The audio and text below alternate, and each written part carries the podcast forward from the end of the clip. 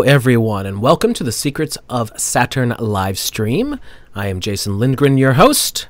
This is episode 17, I believe. That means we've done 17 of these already. What a thing. Tonight, I am joined by Wayne McRoy, the Great Baldini, and Dr. Andrew Kaufman. We're going to take your questions. That's the whole point behind this. He actually requested it of us, and I think this is a brilliant, brilliant idea. Uh, I'm going to put the phone number for the Google number that I set up for this in the chat. But for those of you just listening, it is 985 888 0586. Don't call in yet because it'll just make a big old mess. But that is the number when we are ready to do so. Anyway, before we get started, I have two little things I want to take care of. One, first, of course, is our, our little bit of sponsorship from our friend Randy from Houston. I'm going to do that first. Did you know that 85% of your engine wear occurs at startup? Yes, that is correct. And this is where Lower the Friction comes in by putting a protective, lubricating barrier on all moving parts. This now gives you full time protection to make your engine last longer, run smoother, give you better performance, and improved fuel economy.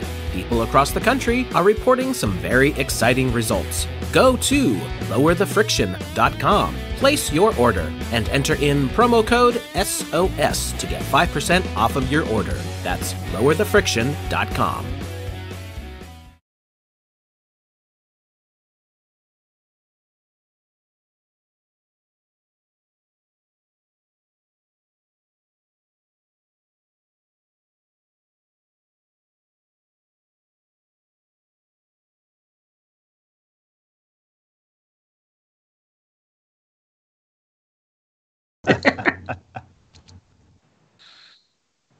you never have to look at me. I, I save you from that. So.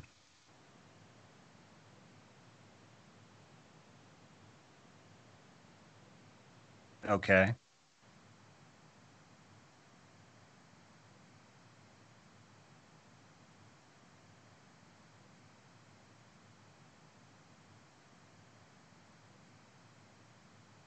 We're seeing uh, no audio uh, in the uh, YouTube chat.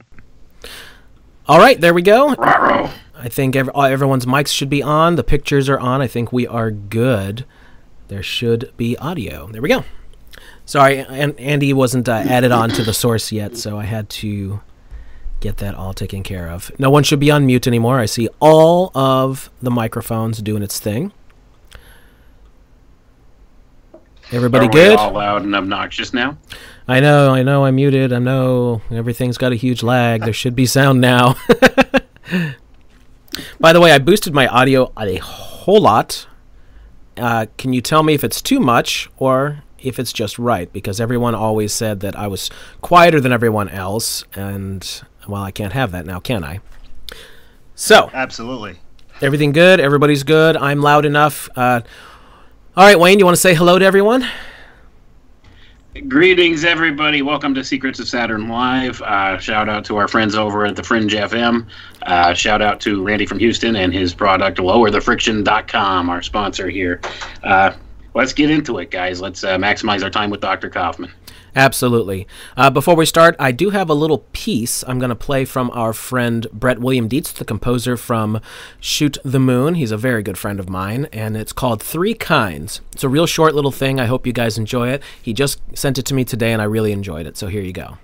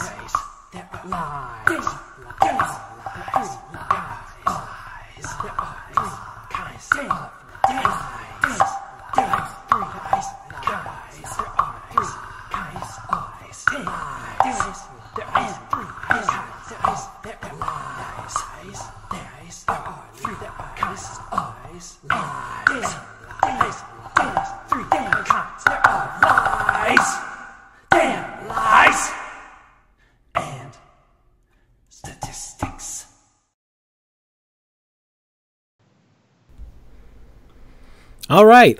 I hope everybody enjoyed that. I see a bunch of super chats coming in already. I will get to you in just a moment.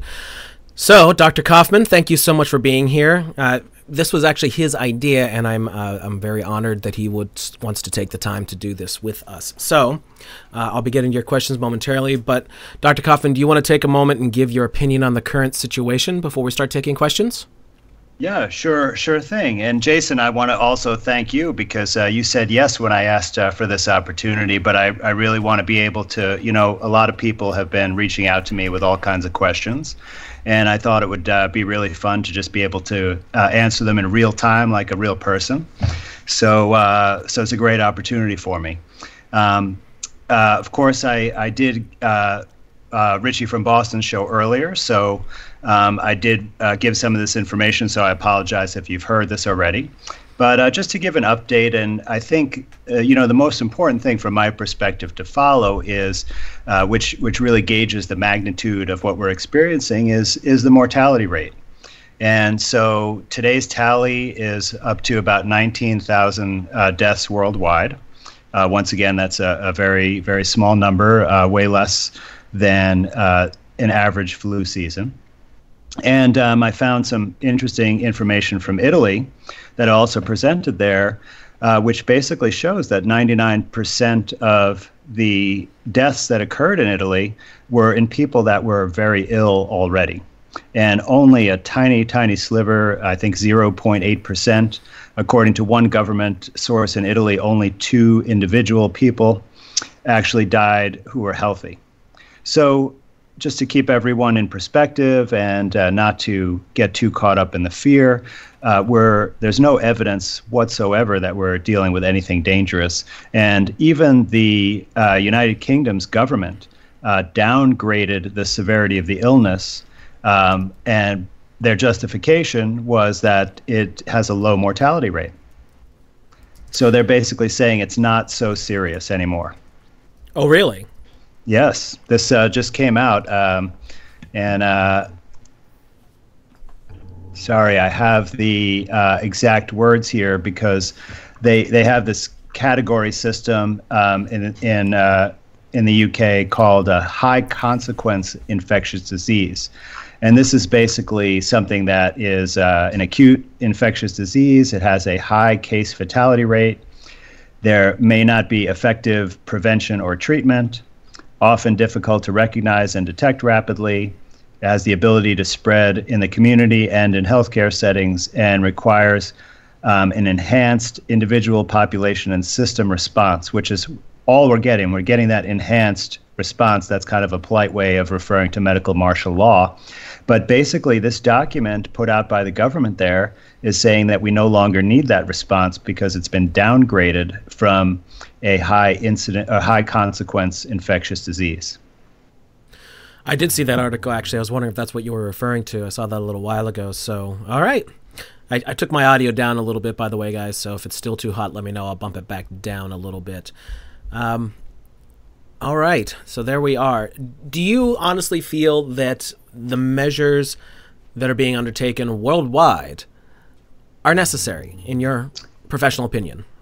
No, absolutely not. And uh, I don't think you need to be a professional to see that there's a severe mismatch in severity of the illness versus severity of the response.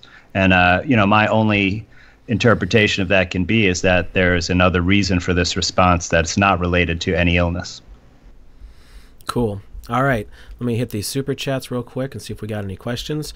Jillian says, paying for last week's shout out. Keep up the good work. Well, thank you so much. Pat Drummond. Someone's calling already. I'm not ready for that, so you're going to have to wait. but it is coming, coming, through soon. the system, so that's good. Uh, Pat Drummond for 2 2R. I don't know what R is. Maybe rubles? I don't know. Thank you so much. Uh, Pat Drummond for another 32. Thank you so much. And I think we got one more here. I don't want to get far behind here. Don't call yet, guys. Give me a minute. We're, we're just trying to get everything set up and started. This is a new thing for me, too. I'm trying to figure out how we can make this all work. All right, let me make sure I didn't miss any of these. Got you, got you, got you. All right, thank you so much for the early super chats there. All right, so gentlemen, anybody want have anything they want to say, or shall I open the phone lines? I could be like Art Bell. Good evening. Welcome to Coast to Coast AM, and we're going to be taking calls only from west of the Rockies. That rings a bell. Yeah, I don't think that's really necessary, but you know. All right, so let me get my Google thingy pulled up so I can actually answer calls. All right, I know we just had somebody calling in from a looks like a 910 number. You're welcome to call back. Let's get this show on the road. On the road, and uh, by the way, thank you so much to everybody who came over from Richie from Boston. That's awesome that Andy asked, and you guys took up the challenge, and here you are. I hope you stay because we go over some pretty serious information every week. Uh, we try to be a little on the lighthearted side on the live streams just because we always talk about super heavy stuff, and it's man, you just got to keep the levity up, you know. I'll tell you, yeah, that's a, sometimes that's a we gotta inject a little. Sometimes you gotta inject a little humor in things and, and try to keep the mood a little lighter because some of the stuff we look at is really dark at times. So uh, you know we try and look at it with you know an eye towards being more lighthearted when we do these live streams. Rose wants me to do a Dr. Kissinger impression. We would have our new world order. We will have it. We will have our new world order. These viruses just the first step toward the new world order. Thank you very much. That's pretty good, Jason. All right, let me see if I can get this call up. There we go. Oop. Hey, it's ringing. All right, The joys of technology. five three seven. Can I make this work? Why are you not coming through here? Ha ha ha ha. Let me try that again. I might have to call them back for some reason. It kicked over. There we go. Incoming call. Boom. Call from. Chris. Chris. Call from To Chris. accept, press 1. Hello. Let's see if this works. You are our first uh, test caller. How you doing? I'm doing well. How are you, Jason? I am awesome. Now here's the question: Can any of you with me on Skype hear the caller?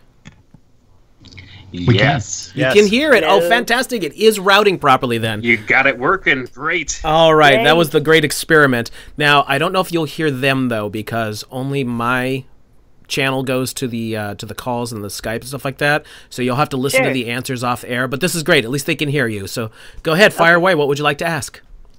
Well, I'd like to uh, know a little bit more about trace minerals the doctor talks about, and also detoxification uh, if we are if there is a mandatory vaccination. Um, what we can do to detox the aluminum from our system. All right, thanks, Chris. Really appreciate it. You're very welcome. Take care. Appreciate you. Thank you. You're welcome. All right, I am thrilled that this is working. I really wasn't sure if all this routing I did was gonna actually function live on the air. I was waiting for it to blow up in my face. So cool. All right, Dr. Kaufman, it's all you. All right. Well, thanks. Yeah. So uh, that's a great question. Those are two uh, really good topics. And um, I did uh, discuss um, some recommendations for how to deal if you're in a situation where you have to accept the vaccine um, and, and you make the decision to go that route. Um, I want you know, people to be able to protect themselves. And. I think Send a I'm thinking actually about uh, writing up that protocol uh, uh, that maybe I can give out I to people at a later voicemail. date. So because it is a little bit detailed. But let me just um, go over briefly uh, the recommendations. And also, I- I'm planning to do my next show on my YouTube channel called uh, Medicamentum Authentica, uh, where I'm going to discuss how you can uh, treat a upper respiratory infection. I'll also talk about the vaccine protocol a little bit uh, more in depth, and I will talk about how you can just keep yourself healthy uh, throughout the typical flu season. So let me start with the Shilajit uh, because this is actually part of the vaccine protocol, and I've talked a lot about this. And uh, let me also say that Shilajit is not the only preparation uh, for trace minerals. There's also fulvic acid or fulvic minerals. And what these are is that there is an ancient forest that basically decayed and left this tar layer buried in the earth, and it's all of the inorganic material that is left from the plants and animals, which essentially is uh, is metals, but not toxic metals. Uh, but these are trace metals or minerals, and it would be things that your body needs in very very small quantities. So not like iron, where you need a lot of it, or calcium, but just a tiny tiny amount. You know, things like uh, molybdenum, uh, for example, that you might not have even heard of.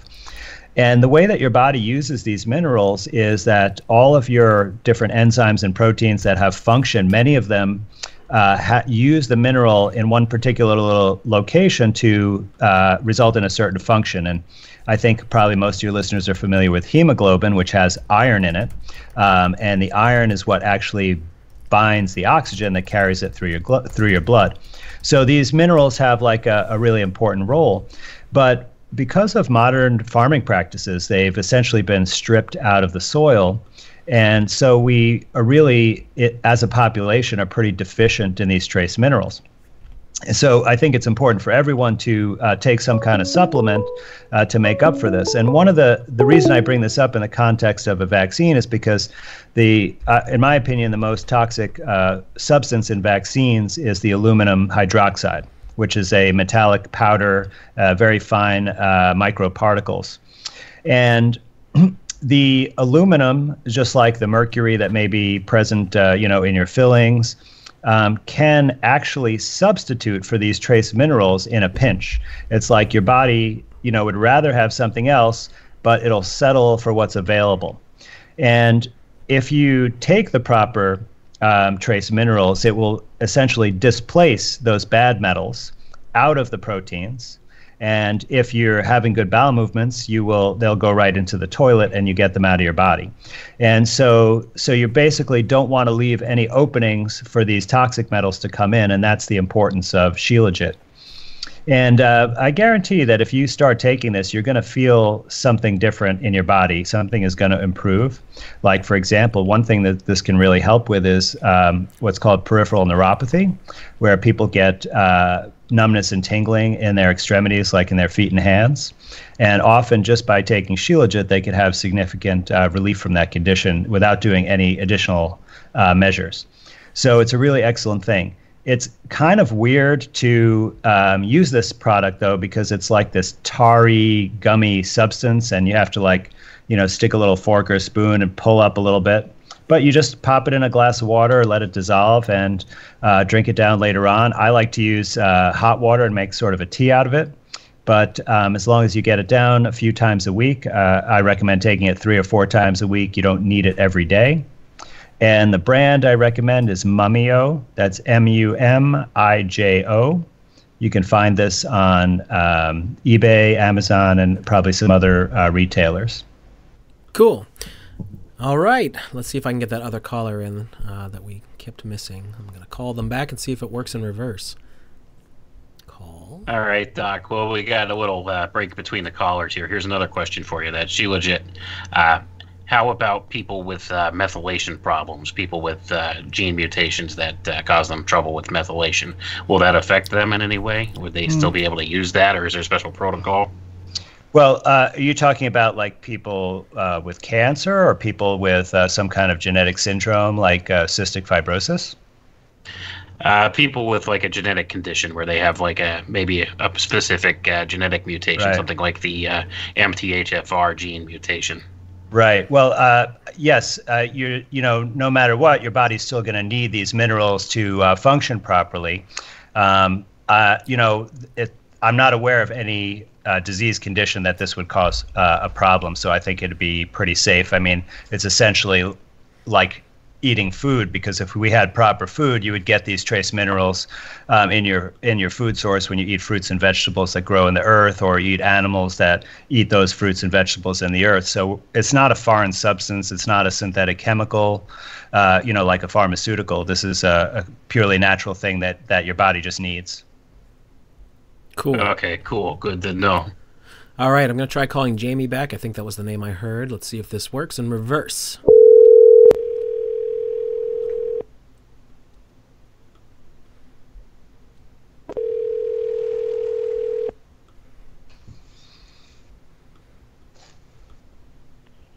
Hello?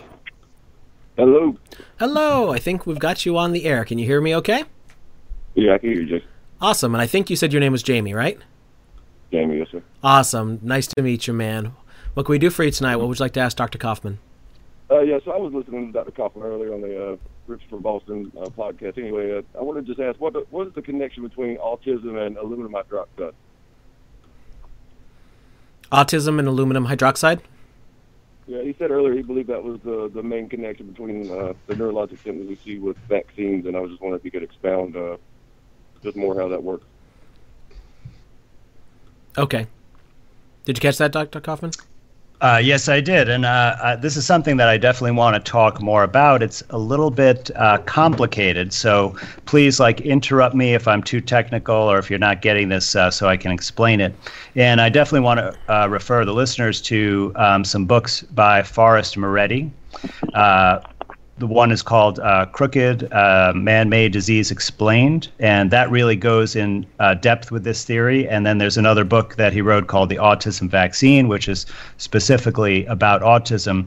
But essentially, there are many diseases that can arise, and it really depends on the differences between individuals and their experience. But what happens is that um, when you get the vaccine injected into your body, the aluminum usually just actually stays at the injection site.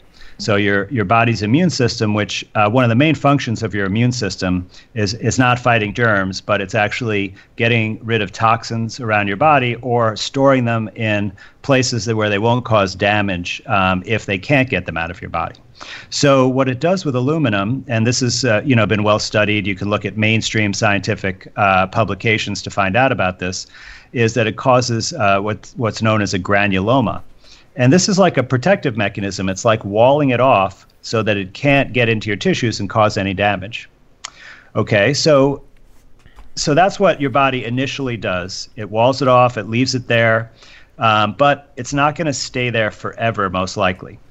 So when you experience some kind of stressful situation, and this could be from an acute illness, it could be from an injury, um, your body's immune system responds because you know your skin is a major protective organ against any outside um, harm, right? And if your skin is damaged, by the way, which is actually results when you give the vaccine, right? You're breaking through the main barrier we have to protect our internal body from any toxic substances outside. Um, then your body responds. So, so let's say that you you've had the vaccine, the aluminum is hanging out at the site of the injection in this walled off area, but then you know you're uh, you're riding your bike, you fall off, and you break your ankle. Okay, so now your immune system is going to respond to the injury. However, your immune system is very smart, so it doesn't just respond to the site of the injury; it also responds to your brain.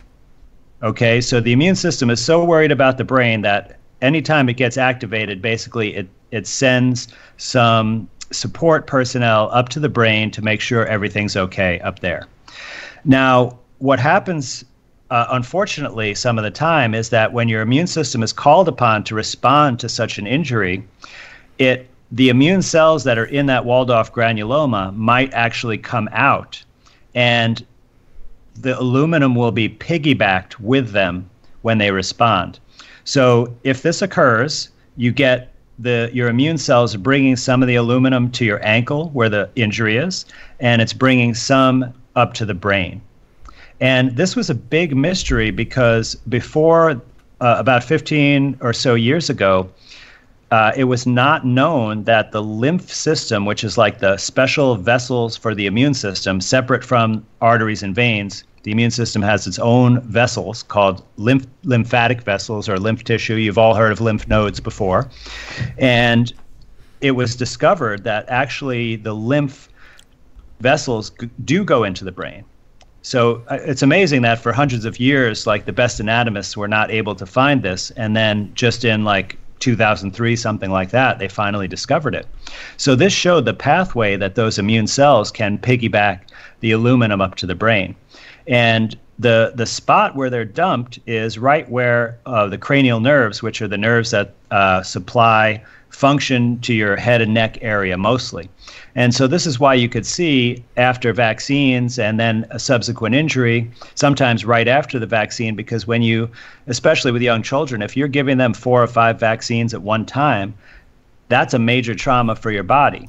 So in that case, it's like the aluminum doesn't even have time to get walled off it because it's responding to the trauma from the injections, which is compounded by the emotional re- reaction of the child if they're afraid and resisting, and they have to be restrained.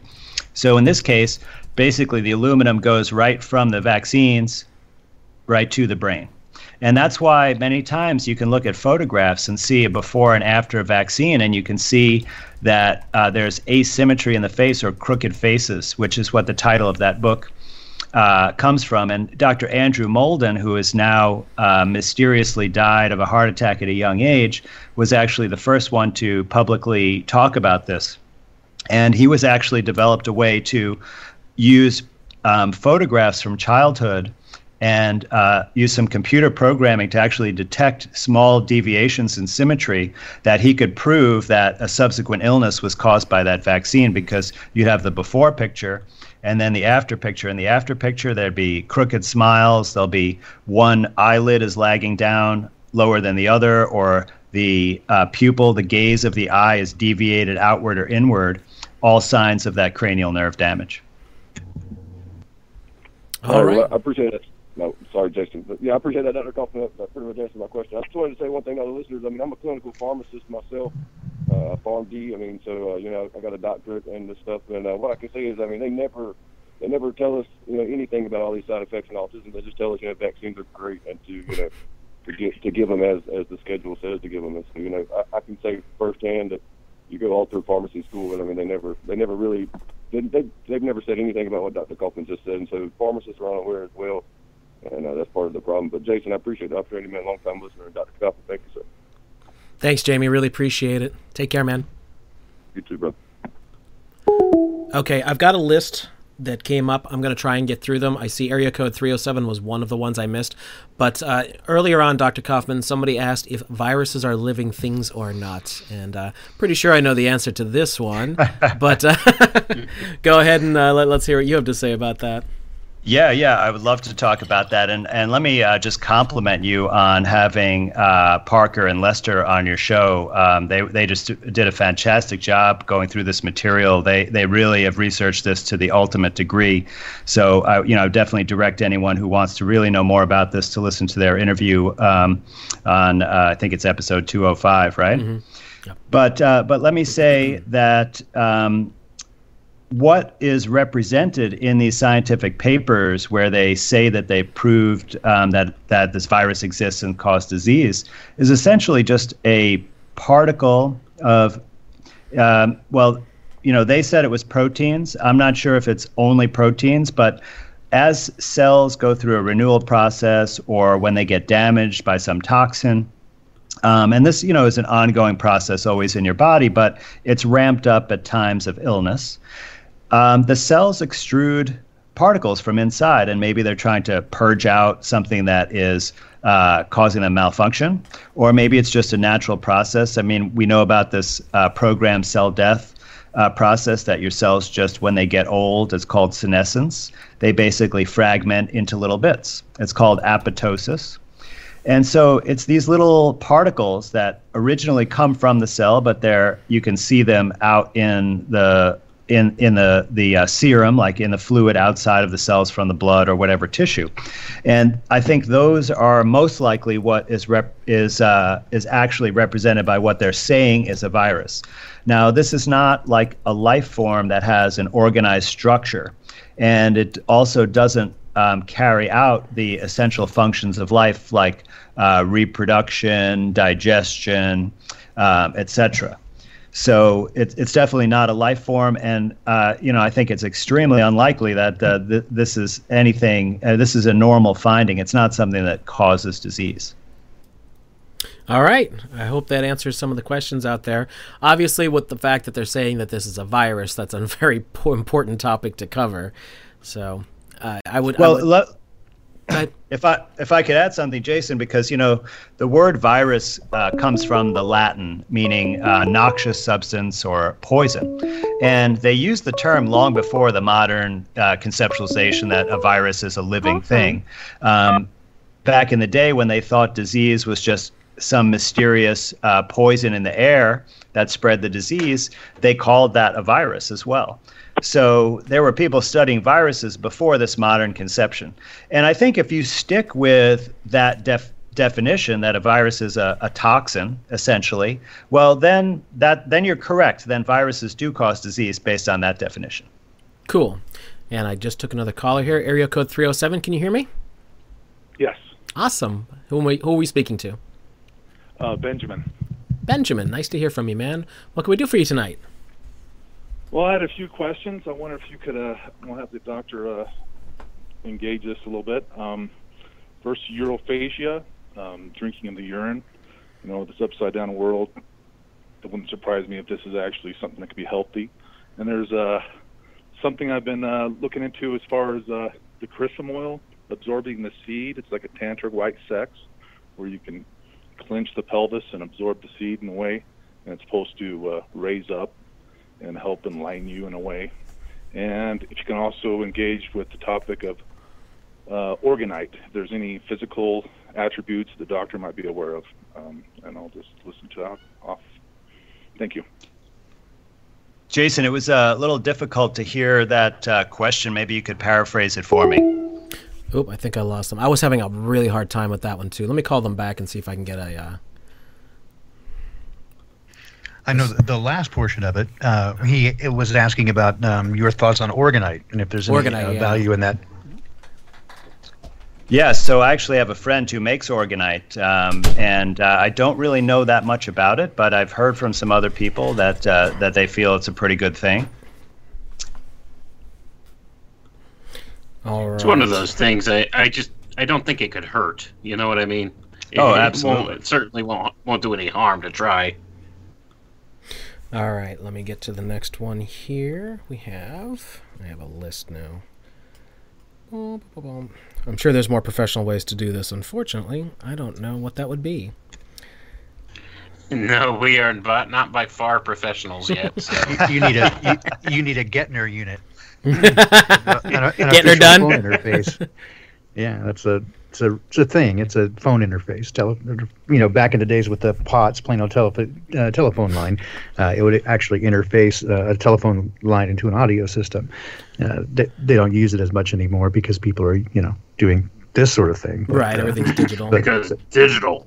yeah, digital works so much better. Showing your age there again, Baldini. yeah, because the internet, dude. Uh, Let me get another tape out here and uh, continue this show. All right. Did I miss anybody? Uh, chat room, tell me if there's somebody I need to call back. And. Okay, yep, here's one I missed. All right. I'm sure I'll figure out a better way to do this next time we want to take calls. But for the moment, we'll wing it as we have to. Yeah, bear with us, folks. We're still uh, getting used to the technology. All right, here we go. Eight. I just love being able to hear people's voices and uh, you know hear the, the tenor, their attitude, how they're feeling about things. Uh, Yeah, that's great. I love being able to do that. That's so cool. I might have to get some kind of external mixer and just route everything back into itself so that everybody can hear everybody, but we'll make do as we have to.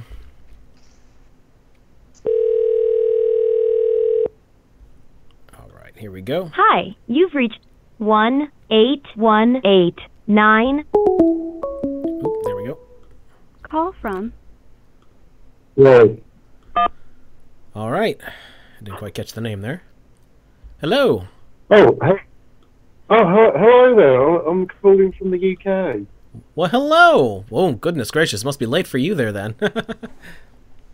Uh, yeah, it's about, I don't know, what, one o'clock in the morning, I guess? No, nearly two. seeing as everyone's in lockdown, there's not really all that much to do in any case. So, right, right. yeah. Uh, well, I hope you're all well. And uh, I just had a quick question. I'm sorry if I've jumped in front of the queue of anyone. No, you're fine. Lovely. Uh, yeah, well, my question really is um, if the if the vi- viruses can't survive, say, you know, um, be passed on, say, then what is it that people actually get ill from? And I'm not saying that the uh, COVID is necessarily real, but my brother-in-law hasn't been very well with something. Um, so, I mean, other than the normal uh, explanation, which is it's a virus? I mean, is it bacteria? I mean, does bacteria make people ill, or is it all just kind of uh, a hoax? Is it stress? Is it anything like that? I don't know if uh, my questions made sense. I'm getting a little bit nervous now on the phone. That's all right. Dr. Kaufman, did you catch that? Yes, yes, I did, and uh, and that's an excellent question, and I know that uh, a lot of people out there um, have this question. So, you know, my opinion is that neither bacteria nor viruses uh, cause any disease, and I think it's really important uh, when you're looking at this um, that you, you know, there there's this uh, dogma, right, that, that bacteria and viruses cause disease. But if you actually go and look, like, say, what's the experimental evidence of that, um, even by the, the same rules that were put out by the people that proposed this, right? Like Robert Koch, uh, the German scientist who was a proponent of germ theory, he came up with a set of rules to prove that a bacteria causes an illness. But the thing is that those rules have not been valid for any of these illnesses. And I'll give you an example uh, that, that everybody knows about strep throat. So, strep throat is a, a Caller, supposedly one caused. Sorry, Dr. Sure. Kaufman, go ahead. Supposedly, uh, no, no, no problem. It's supposedly caused by streptococcus, right? But streptococcus is normally lives in our body. So how could we have a healthy person that has streptococcus and no disease, and an ill person that has streptococcus and a sore throat? It, the, the streptococcus can't be the cause uh, because it's present in both cases. So this is uh, the kind of things that you find if you try to look through the actual experiments. And it's really important because if the burden of proof is not met that these things cause disease, then every other scientific finding that's built upon that foundation is false. And it can't be true because the underlying premise is not true. So it's important not to get caught up on discussing this at the higher level, like, you know, about contagion. Like, just because we don't have uh, a certain explanation for what is the appearance of contagion doesn't prove that viruses exist. The only way to prove that viruses exist is to take them out of a sick person, separate them so that they're in a pure form, then characterize them and look at them. And if that were done, then we wouldn't be having this discussion, but that's never been achieved for any of these viruses that cause disease. So you bring up a good question. What is the cause of disease? Now, there's not enough time or information for me to tell you what is the cause of COVID 19 related disease, if, if there is such a thing. And I think it's quite possible that the, what they're calling that is actually just the regular flu, but uh, they have this test with a very high false positive rate of 80% um, in, in people without symptoms. Um, I'm not sure what the numbers are for people that have symptoms, but essentially they designed this test that it would be positive in many people who have any almost any acute illness. So it doesn't really tell you much. So I'm not really sure what illness uh, the people allegedly um, sick with coronavirus actually have. But I can give you um, an interesting example. Um, so um, I forget the exact year because I'm I'm not very good with uh, dates and history.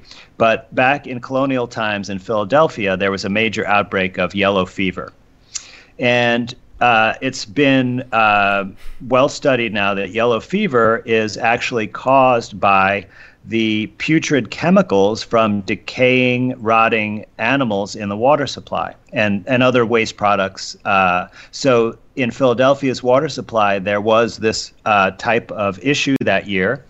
And um, once that material was moved and the water was cleaned up, the, there was no more cases of yellow fever. So, what I'm saying is basically that this was a toxic exposure uh, that caused it. Um, I could give you another example. Um, I want to refer again to Forrest Maready, that he has a book I didn't mention before called The Moth and the Iron Lung. And uh, this, this is an excellent uh, analysis. And essentially, he proposed the hypothesis that it was um, these insecticides that were initially used to combat the invasive gypsy moth uh, that actually caused the polio outbreaks, which occurred in the summer, were the only time that they were spraying for the moths. Um, and this uh, particular pesticide was lead arsenate. And uh, later on, they um, they stopped using that and switched to DDT, uh, which was also uh, quite toxic, and we're all familiar with that. So there's two examples of diseases that were allegedly caused by viruses that have a pretty clear explanation. Now, if you if you go ask mainstream doctors if that's what causes them, of course they're they're not going to know about that at all. I had to do quite a bit of research uh, to learn about about this stuff. Cool. All right, area code 503. I just took your call. You're on the air. Great. Well, I just want to say thanks for everything you guys do, first of all. And uh, Thank you. my question was basically the CDC said that they have uh, a test kit that they put out. I what I'm most curious about is what is the actual method that the testing like how do they detect the actual virus assuming that that exists? Right. Cool. All right. Thank you so much. Thanks a lot. All right, Dr. Kaufman, go for it. Yeah, well, this is an, an excellent question and something uh, really important to think about. And in fact, um, all of the tests for any kind of uh, supposed virus, uh, none of them directly measure or detect any virus. So you'd think the best test would be, right, to take a sample from wherever the uh, disease is in your body, right, and then grow the infectious organism out of Dana. that uh, tissue. Caller, please right? hold. And Okay. Go ahead, Dr. Kaufman. Oh yeah, okay. So so if you you know if you were able to cough up some sputum or give a blood sample, then they could you know grow the virus in a culture and characterize it and say okay this is what it is. But none of these tests work that way. And obviously, based on what I said before, they can't have a test work that way because there's nothing that they can isolate. So what they do is they they have this uh, other thing they measure, and it's usually an antibody. Sometimes it's a, a small piece of genetic material.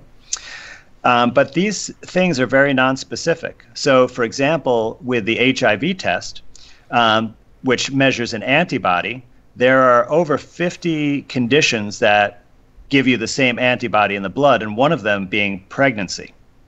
Okay, so so it's very very a, non-specific. Um, so I'm telling you that all of these antibody tests, like hepatitis B, hepatitis C, HIV, et cetera, et cetera, and coronavirus, they're all not measuring any virus directly. So I, I came up with a way to explain this. I think that is a little bit easier to understand.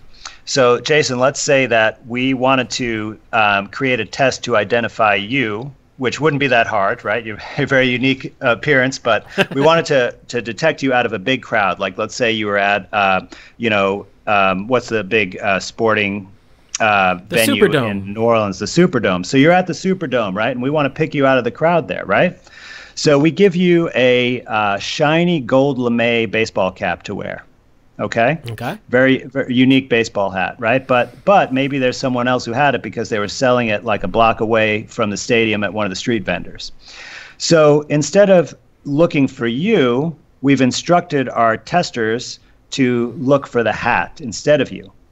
Okay? So they're going to identify the hat. And and so what they do is they start looking through the crowd scanning and they see a hat, they're going to say there's Jason right? But but what what if what if you got tired of wearing a gold lame hat, right? And you found somebody and said, "Will you wear this? I'm tired of this thing," right? And so then we like you know we rush up to that person and we're like, "You're not Jason," right? Right. So so what the what these virus tests are testing for is they're looking for the hat, and anybody could wear a hat. All right. I, I, I get it.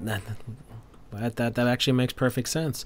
All right, caller, go ahead and uh, come on board. Who we got on the on the line? Hi there. Hi.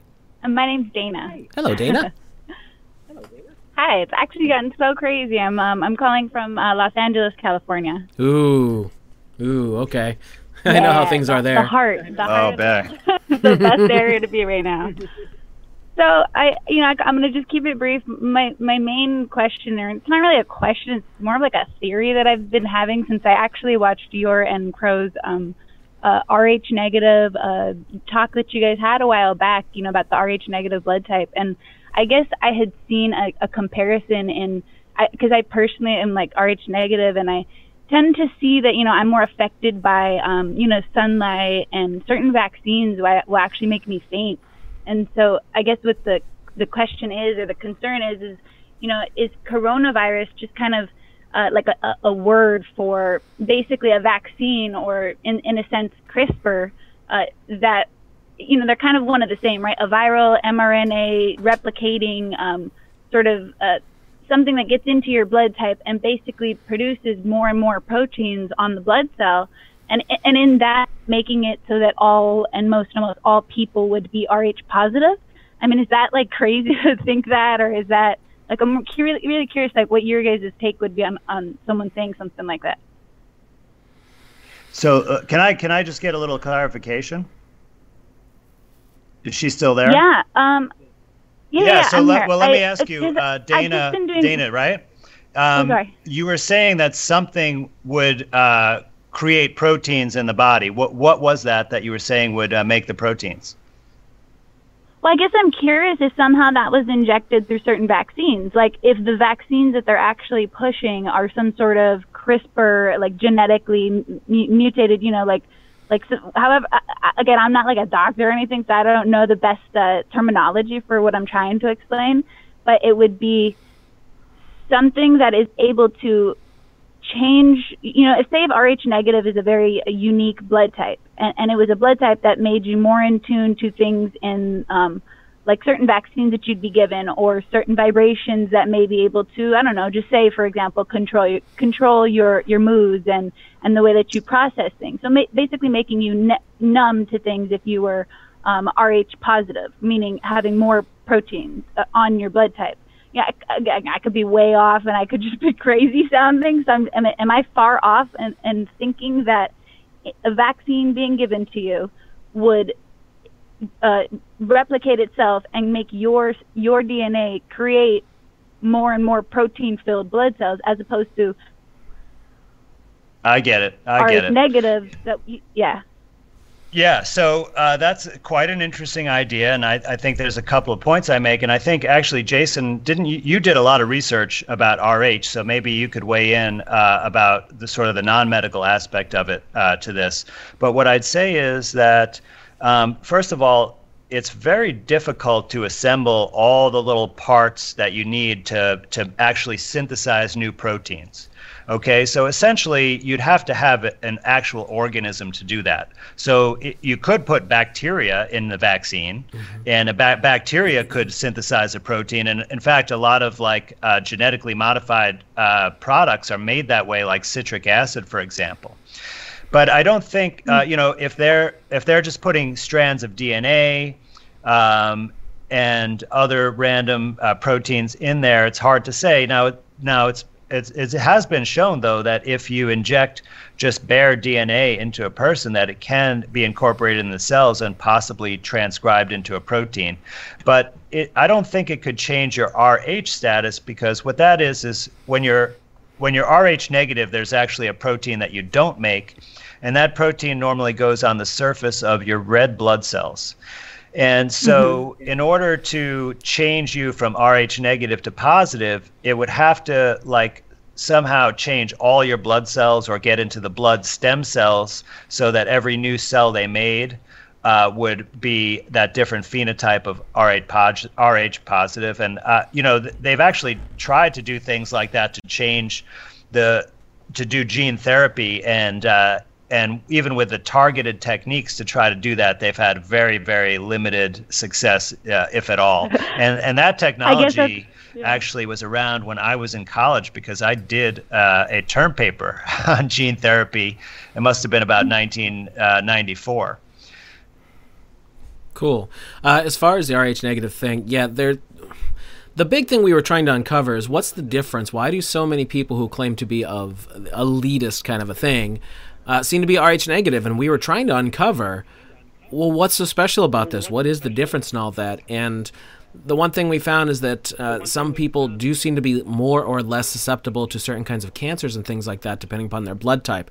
However, I don't have complete documented scientific proof of that, so that's not something we can nail down or anything like that. It's more of a conjecture. Like it seems to be something like this, and a lot of the people that we have heard about, for instance, from Giancarlo, uh, that Rh negative thing seems to be a deciding factor on who might be brought up the ladder a few rungs, as opposed to the rest of us who are, excuse me, just poor Rh positive people. Yeah, it's, Uh, it's can I weigh exciting stuff. I, here I, a I get it's like it's not a it's not a quick answer, and it, and it may not even be in the medical field. I guess eh, when it comes to the theoretical end of it, it's just it's just I guess you could say just theories. But yeah, I was just curious your your guys' both uh, both uh you know opinions on it. So it's just exciting to kind of get it in the air for sure. Cool. No, no problem. Thanks, Dana, so much for calling. Wayne, go ahead and uh, and weigh in. Uh, yeah, uh, I think uh, Dana was a little confused because of uh, the the whole glycoprotein layer on the Rh positive blood cell compared to the Rh negative blood cell. I think that's kind of what's going on there. As far as uh, you know, synthesizing proteins, bacteria uh, within vaccines could definitely do that. Especially if you're looking at the nanotech end of it, they do have bacteriophages that can carry payloads, nanotech payloads on them. Which this is just, you know, this this is not a living thing. This is based on a virus. So people are aware that's what the, a bacteriophage is. This is a type of virus that could uh, actually inject material into a bacteria. So with this type of technology, they could deliver some kind of a DNA or RNA payload via a bacteriophage into bacteria, which could be injected via the uh, vaccine. Now, are they putting bacteria in vaccines? Who knows? They're very nebulous with some of the things they tell you. A lot of them uh, hide it behind the wall of propri- proprietary. Right. So Yeah. uh, it's hard to say for sure what's in this, but yeah, I have seen some some studies where they, they could uh, potentially use, like, say, a bacteriophage type thing as a, uh, a a device to carry a payload into a bacteria to uh, actually get within a body. So, I mean, the potential, you know, may be there to synthesize proteins, but uh, I don't think it's a feasible thing to say that it could change your blood type or, you know, your RH factor. Right, because that would be like an actual genetic thing, wouldn't it?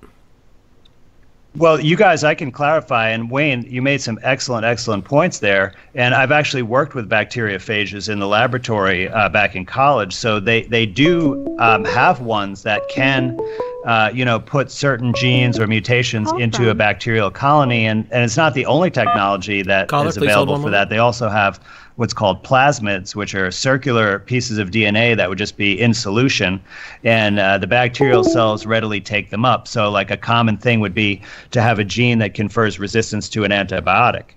And you, you often use this as a marker in scientific experiments. But the thing is that so bacterial uh, organisms are one cell, right? Our body is 10 trillion cells. So it's the technology to do genetic modification and gene therapy in bacteria is well established. Um, it's been around for you know 25, 30 years at least, and but they have not successfully, to my knowledge, been able to change any genes in an entire uh, human organism or even in an organ uh, or even part of an organ uh, very successfully. Because the thing is that phages exist in nature.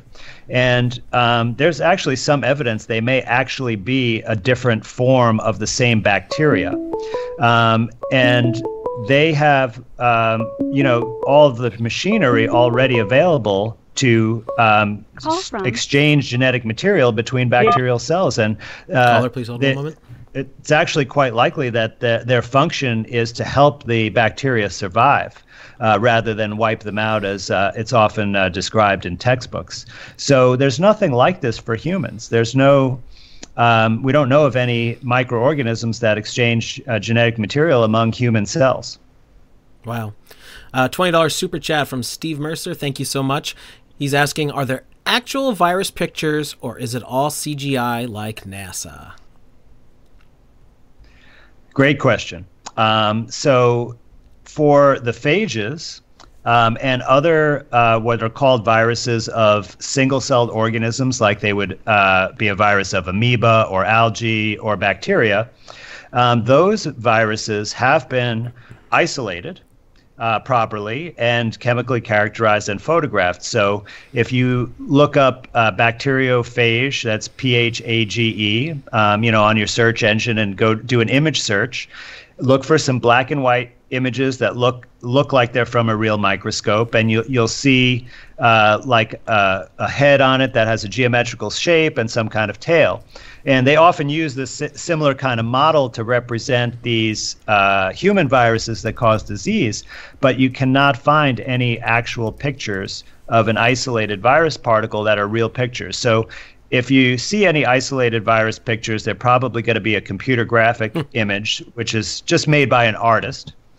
You can find real photographs from a microscope, um, but it'll never show the isolated virus. It'll show like a human cell, and then it'll show these like dots and specks, which is what I was describing earlier in the show of these extruded particles of uh, random proteins and other uh, biological materials. But there's no way to tell what that is. They don't use any specific label. It doesn't have a distinctive shape. It just looks like a little blob or speck. Gotcha. Yeah. Yeah, I remember you addressing this before, and it's it's just like, okay, so what are we talking about here? Shouldn't an electron mi- microscope be able to pull this thing up enough? But apparently not. Is the answer? Apparently not. Apparently not. Uh, TJ Tr- Trusty, thank you for the one dollar super chat. Uh, next caller, seven seven two area code. You're on the air. Thank you. Hi. Um, years ago, my husband was on clonazepam for PTSD. My name's Vicky. And they took him off because they said that veterans were beginning to get dementia when they got older. Well, my husband, about 10 years later, wound up with dementia. And he is also um, sensitive to aluminum, can't use it in deodorants or anything. Um, did clonazepam have any kind of like aluminum or something in it? Yeah, great question. Uh, you're definitely asking the right guy because my uh, background is in psychiatry, so I'm very familiar with clonazepam. Uh, this is a medication that a lot of people are familiar with. It's uh, of the class called benzodiazepines. So other ones are like Valium, Xanax. The brand name of, of that one is called Klonopin. So these medications are really should be almost never used. Like it, it, it's good if you are having a seizure, it can stop a seizure. Um, but any uh, prolonged or ongoing use is going to, as the caller said, it's it's going to increase your risk of dementia, and it doesn't take that long. But beyond Well, that, it actually increases your risk of About death. six years. Yeah, six years. That that's definitely a long time. So there are several large studies that look are looking at medicines like this uh, when they're used for sleep, and what they find that is if you take as little as 14 doses per year, so you take it for 14 calendar days out of a whole year, that's not much. At five years, your survival is in is decreased. So in other words, you're more likely to die in the next five years just by taking 14 sleeping pills. Okay. So, uh, so it's it's definitely a good thing that um, he's not taking it any longer. But it does not contain any aluminum. But I do want to strongly advise everyone out there to stop using anything with aluminum in it, like uh, uh, like deodorants uh, or antiperspirants. Definitely, uh, that that is getting absorbed through your skin, and it's it's making the problem worse. Also, stay away from using aluminum foil to cook with or store food. It's been shown that if you heat food in aluminum foil, the food actually absorbs aluminum. Same thing if you store food in it, especially if the food has liquid in it. Um, I wouldn't use any aluminum cookware. Um, you know, it's bad enough that we get the aluminum from vaccines and that aluminum is being sprayed into the skies upon us. We don't need to uh, add any more to the mix. Yeah, I agree with that. Uh, and, and we wonder why Alzheimer's is through the roof and it never existed or hardly existed years ago. All right. Thank you so much, caller. I appreciate it. Okay, thank you.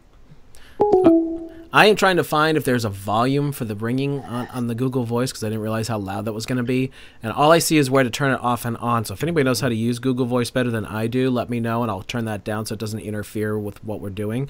But anyway, all right, the, the call's open. I know we missed a few. I don't know who we got to and who we didn't get to. So you're welcome to call back in now. Gentlemen, anybody got anything you want to chime in with? I'm, I'm kind of being the. Uh, the ringleader here and, and just directing everything as opposed to yakking my face off like I usually do. Well, yeah, have we're some- usually a bit louder too. well, I thought I have something that might lighten the mood a little bit. Okay.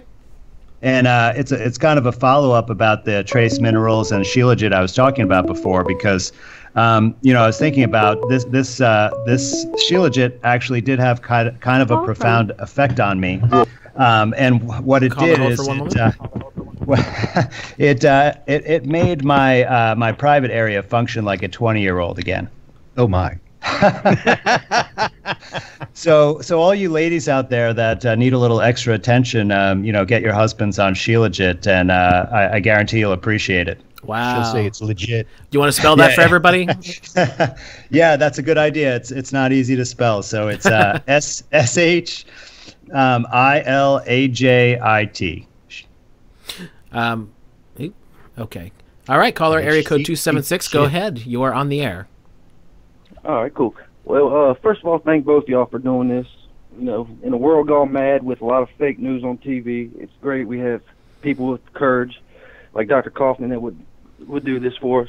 Um, but my question is, I've been taking apple cider vinegar with the mother for probably the last three months, and I don't know if it's a placebo or I just my my body just feels better.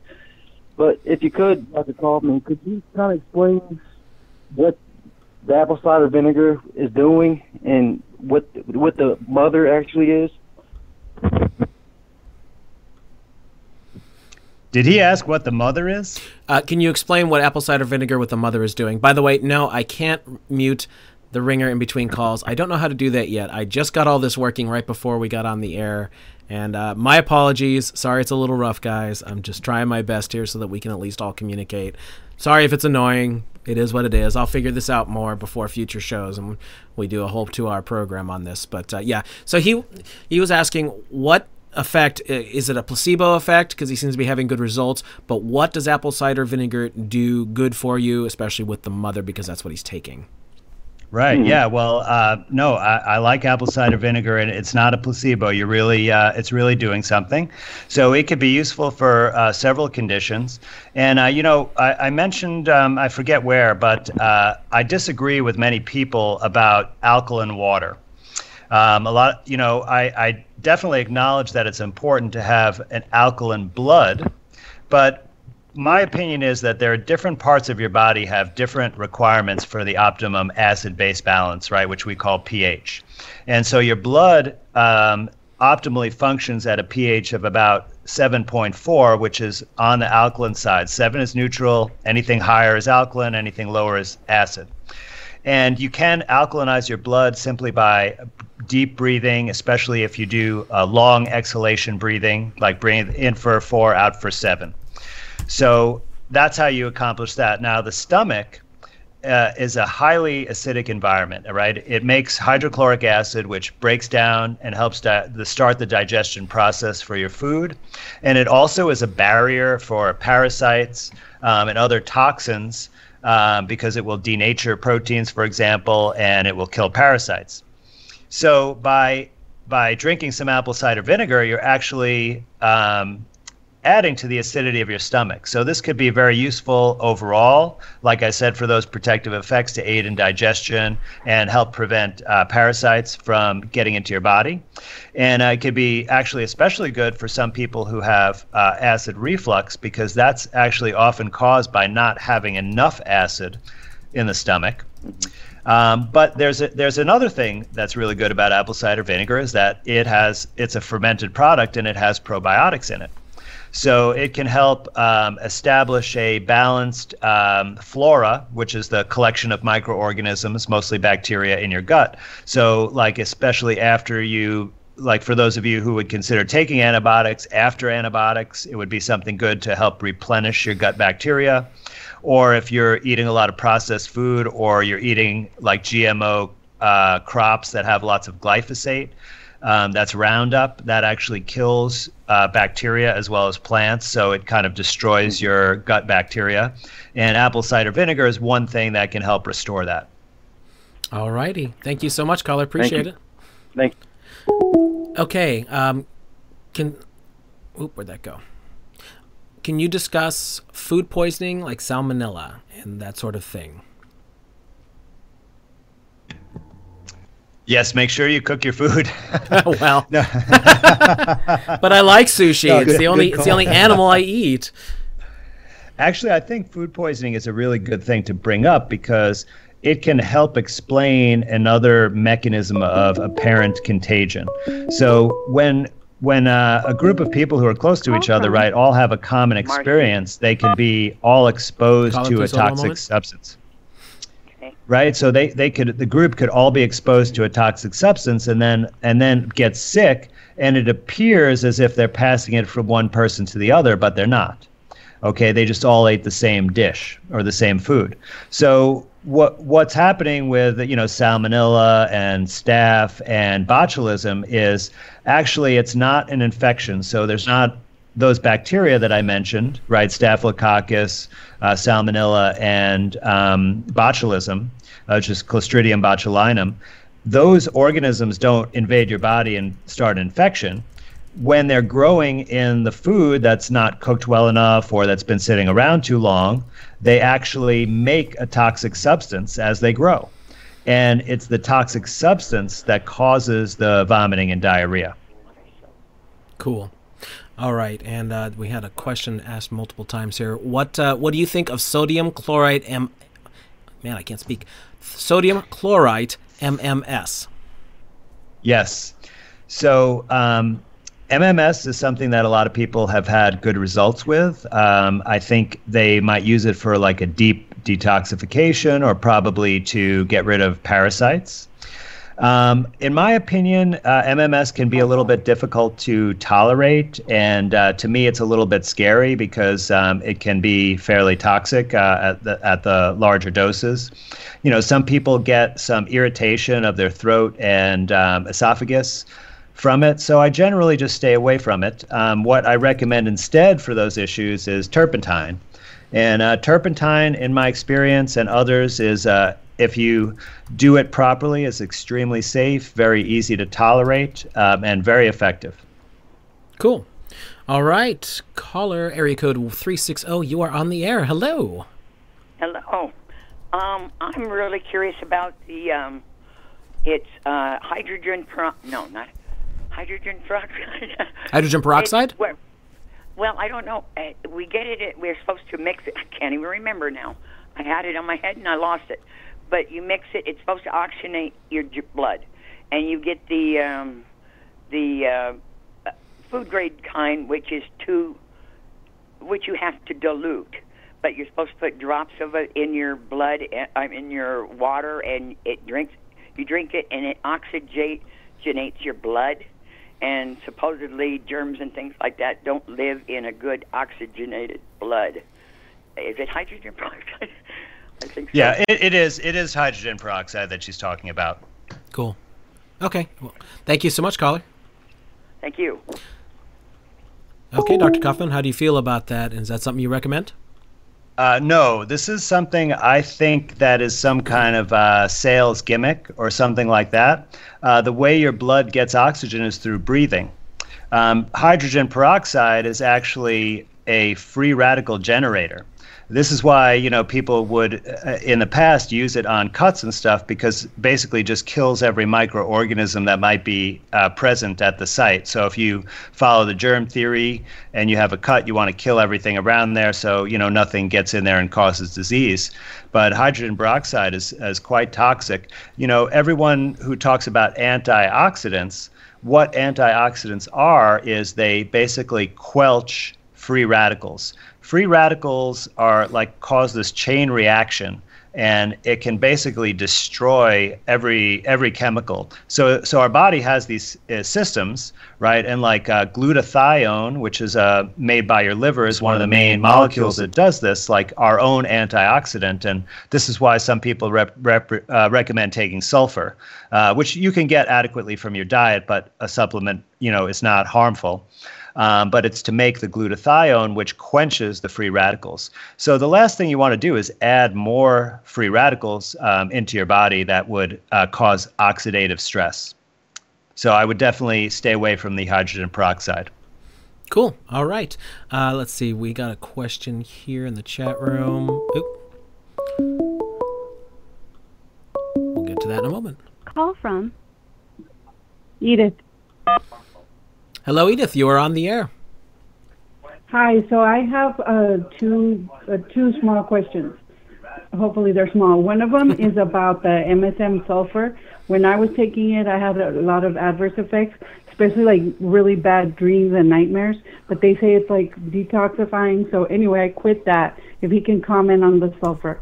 And the second question was about there's a lot of talk about how they're they're poisoning the the food the food and now that there's been runs to the grocery stores for this quarantine for you know running to grab food so you can be locked up in your house i'm wondering would do you think he he's considered at all or should we consider that i mean they've actually put foot, food out there in during this process this situation to poison us with our own food i mean maybe we're Hmm. running to the problem is what i'm thinking well thank you for what you're doing and if you can please comment on my question Thank you. Appreciate it. Yeah, uh, could you help me understand the second uh, part of that question? I think she was asking about MSM, right? Again? Yeah, excuse me. Yes, and then uh, the second part was about food and th- creating the panic and running to the food. Uh, is the poison in the food and all that? Which, uh, well, the food isn't very healthy these days. That's for sure. You got to be very selective. I think I think that much is a given. Uh, Wayne, Wayne or Baldini, did you catch some of that? Because I had a little bit of trouble understanding it too. Yeah, it was difficult. I for was to- to having trouble. catch. Yeah, sorry about Well, that. Well, uh, you know, nonetheless, I can respond a little bit. I mean, certainly listen to a few minutes back to hear what I said about MSM, but uh, yes, I mean, there are lots of toxins in our food supply and in the water too, and even uh, parasites um, in our food and water. And certain products may uh, have a higher content of those. Uh, certainly, um, animal products w- would have more parasites, but uh, processed food would have the most toxins. Um, actually, Certainly. So, you know, it's important to make sure that you, you know, you clean up your water. I recommend distilled water and re- or reverse osmosis water. Yep. Um, because uh, things like, uh, for example, um, H. pylori, uh, which is a parasite that uh, has been uh, implicated with ulcers, um, that is uh, most commonly uh, gotten from the water, for example. So um, it's important to make sure that uh, you know you're careful to minimize your exposure as much as possible. But you know if the if somebody wanted to get everyone sick, uh, certainly the water supply would would be a main way that Oh, uh, yeah. that you could you could reach a lot of people. Uh, I don't know how you feel about these, Dr. Kaufman, but I use a gravity filter. Uh, there's three main brands that I'm familiar with that all seem to do about the same thing. You just got to make sure to get the one with the fluoride filter in it. Uh, Alexa Pure, Pro Pure, and uh, Berkey Pure something. I don't forget exactly, but uh, yeah. I use the Alexa Pure. I've used Berkey's in the past. They all seem to do the same thing, and the water quality, the taste is uh, light years ahead of anything comes out of the tap. I don't know if you've used ever used a gravity filter, but the testing always seems to come out really well from the studies I've looked at. Do you have an opinion on gravity filters? Because they're relatively inexpensive. Yeah, well, um, actually, you know, I don't. All of this stuff is relatively relatively inexpensive. I mean, if you get a tabletop distiller, uh, you can get one on eBay for like a couple of hundred bucks, and you know it'll last forever. Uh, you just put water in it and turn it on, and the next day you've got distilled water. So uh, the reverse osmosis also is uh, pretty affordable. That's that's what I have because it's nice to be able to just turn a faucet and Mhm. have running water. You know, you can use it to wash your vegetables and such. And it cost, uh, I'd say, about two hundred and fifty dollars initially, and then um, uh, about another two hundred dollars to have it installed. But then after that, uh, basically just once a year, you replace the filters. They cost about fifty or sixty dollars, and that's it. So it's way, way, way less than buying bottled water. And yeah. I've seen, you know, uh, people in low incomes buying bottled water because, you know, they think the the tap water in their sort of rent-controlled apartment is not safe, and they don't realize that bottled water is actually more expensive and not nearly as good as using one of these other technologies.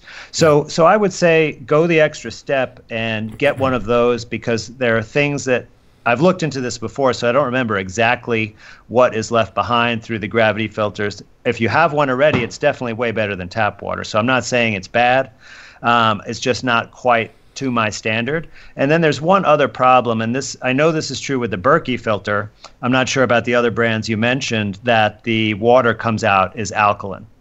And um, you know, I was talking earlier about uh, different pH for different parts of your body, and I, I really think a lot of people have had a lot of problems from alkaline water with uh, parasites being able to invade, with um, with not being able to fully digest their food and having undigested food in their stool, um, and issues with uh, heartburn and acid reflux.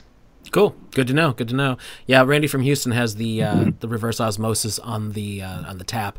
Uh, if I end up staying in this house, maybe I'll end up doing the same thing. Uh, Two dollars su- super chat from Rebecca. Can you please give more guidance on turpentine? How much and how often? Yeah, sure, absolutely. So um, for turpentine, I, I I don't want to reinvent the wheel because Dr. Jennifer Daniels really did excellent, excellent work on this. And by the way, I've learned a lot from her, including about Shilajit. So I really want to give her uh, credit uh, with with uh, a lot of mentorship. And um, you know, she puts out excellent material. So check her stuff out. Um, but on her website, vitalitycapsules.com, you can download a free report. It's called the Candida Cleaner. Um, I'm sure lots of people may be listening already have this report, and it tells you everything you want to know about turpentine, uh, probably more than you want to know. And it has very specific, detailed instructions um, on how to take it and uh, what dose is appropriate and how to prepare yourself.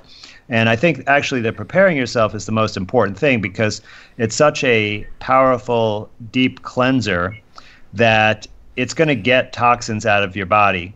But if you don't have an exit strategy for those toxins, it's going to end up moving it around and it might be in a place now where it's not causing too much trouble. But if the toxins end up like going to your heart or your brain or your lungs, you could be really sick. And uh, so you, you want to prevent that. So it's important that you do that preparatory uh, work first. Now, if anyone uh, goes through all that and uh, still has further questions, uh, then you're certainly welcome to get in touch with me for a consultation. Cool. I know our friend Owen Benjamin uh, definitely pushes it hard. He believes in it a lot. Uh, now that'd be a live stream to get you on, Doctor Coffin, because he gets a ton of people. Uh, oh, that'd be great. He gave me a shout out on uh, one of his uh, one of his um, daily uh, updates, actually about the turpentine. So it'd be great to connect. And actually, I think we live pretty near each other. Oh, cool. I will see if I can make the connection for you then, if that's something you're interested in. Let's see. Area code 707. You are on the air. Hello. Hello. Hello. Welcome aboard. Well, thank you so much. I find this all very fascinating. I was starting to watch Richie from Boston, and then I was directed over to this channel. Thank you so much for what you guys are doing. It's so hard to get any accurate information from the media, newspapers, even the YouTubes, but whatever. I thought I heard the doctor say that there's no such thing as viruses. I, maybe I'm incorrect. Um, I'm looking at a book called The Viral Storm by Nathan Wolfe. He's head of this uh, pandemic society. It says at the dawn of the new pandemic ed- age. The one picture in there that stands out that I've seen Joe Rogan show is the, the, the twins that one had the vaccination and one got the uh, the monkeypox. I, I think that's the name of it. So I'm a little confused. Are you saying that Jennings or Jenner, who initiated the cowpox vaccination that that wiped out smallpox, is is there something there that I don't know? And didn't vaccinations wipe out smallpox around the world? And of course, I've got I could have a half a dozen questions, but I don't want to take up too much time. If he could address that, that'd be awesome. All right. Yeah, Thank ab- you so much. Absolutely, that's a that's an excellent question, and it, and I think it's a great uh, way to just sort of see what the pattern is with all these vaccines uh, for these uh, so-called viral illnesses.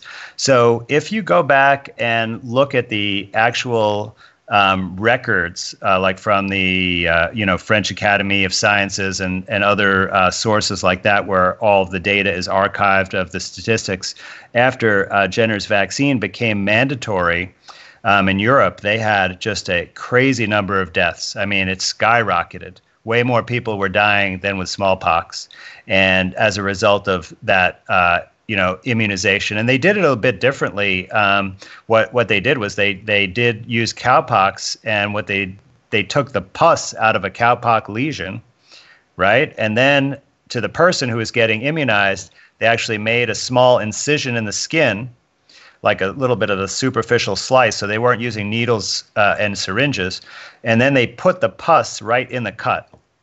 So, you know, it's just something that I think all of us would say that's not a very good idea to take someone else's pus who's sick and put it in your cut, right? And as a result of that, I mean, I, I think the number of deaths is like in the millions possibly uh, as a result of that. And then when they when they stopped making it mandatory, the basically people stop dying.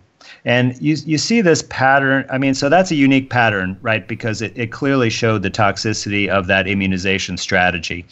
But there certainly we, we all have been told, right, that vaccines are responsible for eradicating all of these diseases, right, including smallpox.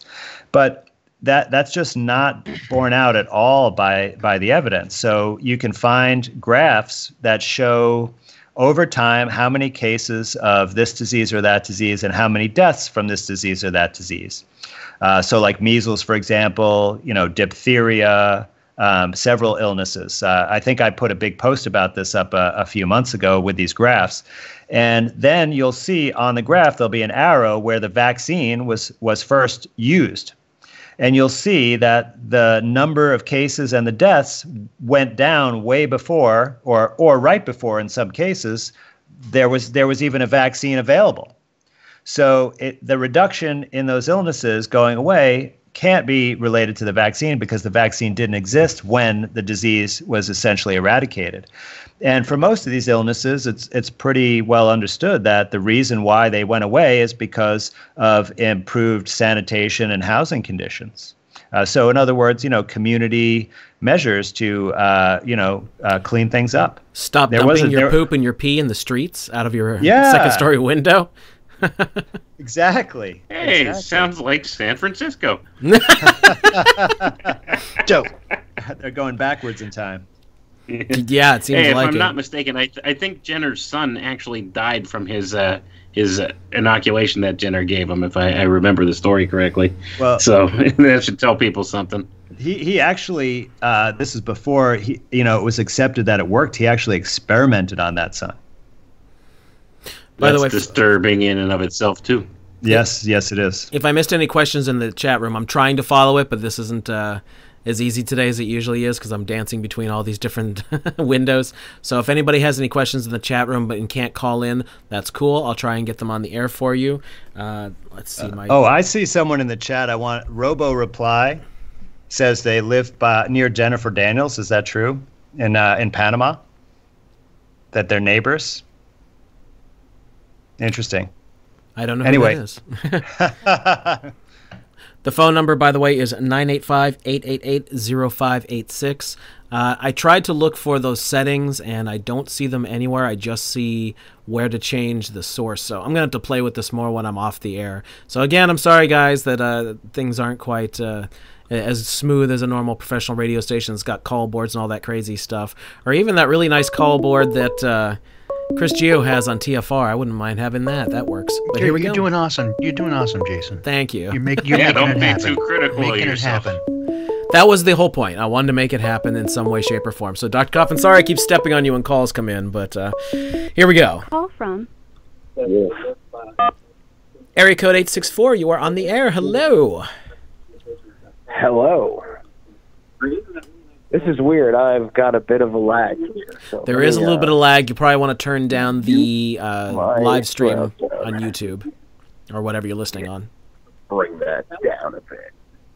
Okay, cool. So I'm here in the here and now. Yes, you are. Welcome to the present. Thank you. So glad to be here.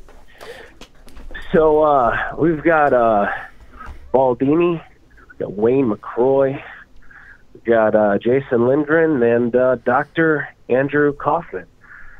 You guys are amazing. Thank you so much for all the truth that you uh, bring to this realm. It's certainly greatly appreciated. Um, my question um, for Dr. Andy is uh, long term intermittent fasting. Is there ill effects um, going long term with that? Did he say long term back pain? Long term effects of what was that? uh, intermittent fasting. Oh, intermittent fasting. Gotcha. I missed that part. Is there any long term uh, negative effects for intermittent fasting? I don't know. I just started doing it two weeks ago, and I'm I'm okay, but I don't know about long term. I- I'd say the long term effect is improved health. So that's a good thing. Absolutely. Okay.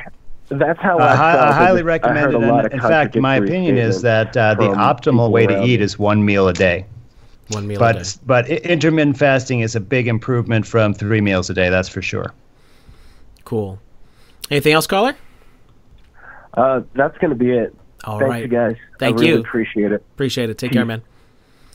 Uh, can I just follow up on one quick thing on that? I just want to say, you know, the the a big reason for that um, is just to allow full digestion uh, to occur, because um, and and it's really important also to to have those meals uh, as early in the day as possible, not close to bedtime, because uh, when you're sleeping, your digestion shuts down. So if you eat a bunch of stuff close to bedtime, it's essentially just rotting in your gut uh, overnight until your digestion starts up again. So uh, what this does is it allows you to fully absorb all of the nutrients uh, that you need f- from those meals, and then lets your gut rest a little bit, uh, which is actually really healthy for the bacteria in your gut.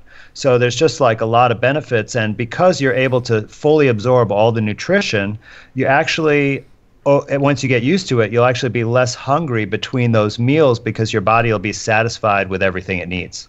So it's an excellent strategy. Absolutely. Uh, can we please ask the good doctor about liposomal vitamin C and Linus Pauling? Well, I'm not sure what you want to know about Linus Pauling, but um, I don't think liposomal vitamin C is necessary. I just recommend ascorbic acid powder, uh, which is just pure vitamin C. Is that Um, like can- um, ester C, like all those kind of ones? Hmm, I'm not. I'm not sure actually. Uh, I just look for ascorbic acid, uh, which is A S C O R B I C, which is the chemical name for vitamin C. Gotcha. Um, it, it's hard to get enough vitamin C from a plant source. Um, so, like, I mean, you could take things like rose hips, but if you want to do like a higher dose vitamin C, like to as an antioxidant to protect you against, uh, you know, vaccine injury, or actually, vitamin C is an excellent blood thinner, so you can use vitamin C to treat blood clots. But for for that, you know, you need to push the dose a bit and uh, be really hard to do with a, a natural source. So that's why I just get the straight powder. Gotcha. Cool. All right. Area code 219. You are on the air. Hello. Hello. Um, I have a question. Uh, thanks so much for this uh, opportunity. Um, I do have want to ask the doctor about if he has any thoughts on diatomaceous earth. Um, if it has the same properties as uh, bentonite clay for like detoxing the body. Yeah, that's a good question. So there are several like mineral substances that uh, are used in detoxification. So there's bentonite clay, there's diatomaceous earth, um, and there's zeolite. Um, and then and then also activated charcoal, which is a little bit different, but uh, works in a similar way. So the bentonite clay uh, and the zeolite are both um, reported to be very good at soaking up um, heavy metals.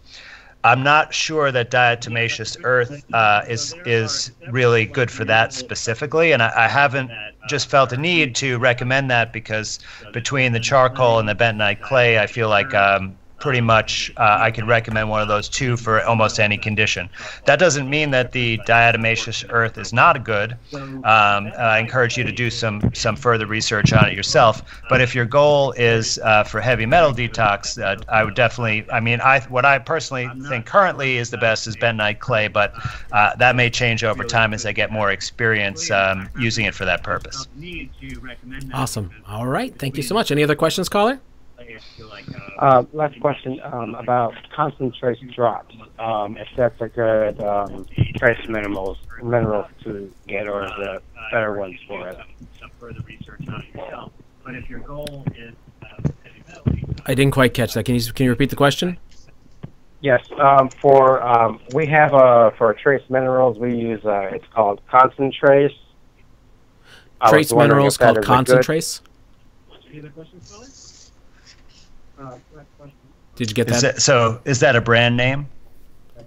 Um, I guess it says trace mineral drops, and yes, it's constant trace. Right. So yeah, there are a lot of different uh, preparations, and uh, so there's no way I could uh, evaluate uh, everyone myself. But here's here's how I would evaluate the product, um, and you might have to do a little bit uh, further research on this. But so I would look at the spectrum or the number of minerals. So Shilajit, I think, has something around uh, 70 or 80 um, uh, minerals in it. So you can see how many are, are in that preparation. And then the other issue is to make sure that the concentration of some of the metals that might be toxic, like arsenic, is very, very low and below uh, safety standards. I would say uh, probably you know far below safety standards because I don't necessarily trust the safety standards.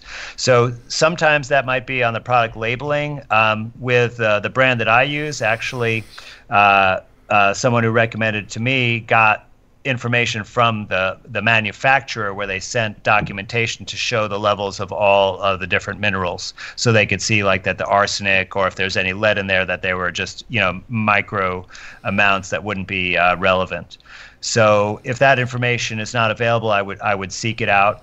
Um, I, there is one other product that I can recommend, but it's um, available on Clive de Carle's website. Um, he's another um, uh, natural healer, and and he sort of talks a lot about minerals. So and he sells a lot of mineral products on his website, and he has a Fulvic mineral product that I, I would say is is going to be top quality. Cool. Anything else, caller? Uh, no, thank you. Thank you. Have a good Appreciate it. evening. Okay, got a couple more questions in the chat room here. We got about half an hour left if anybody else wants to call in.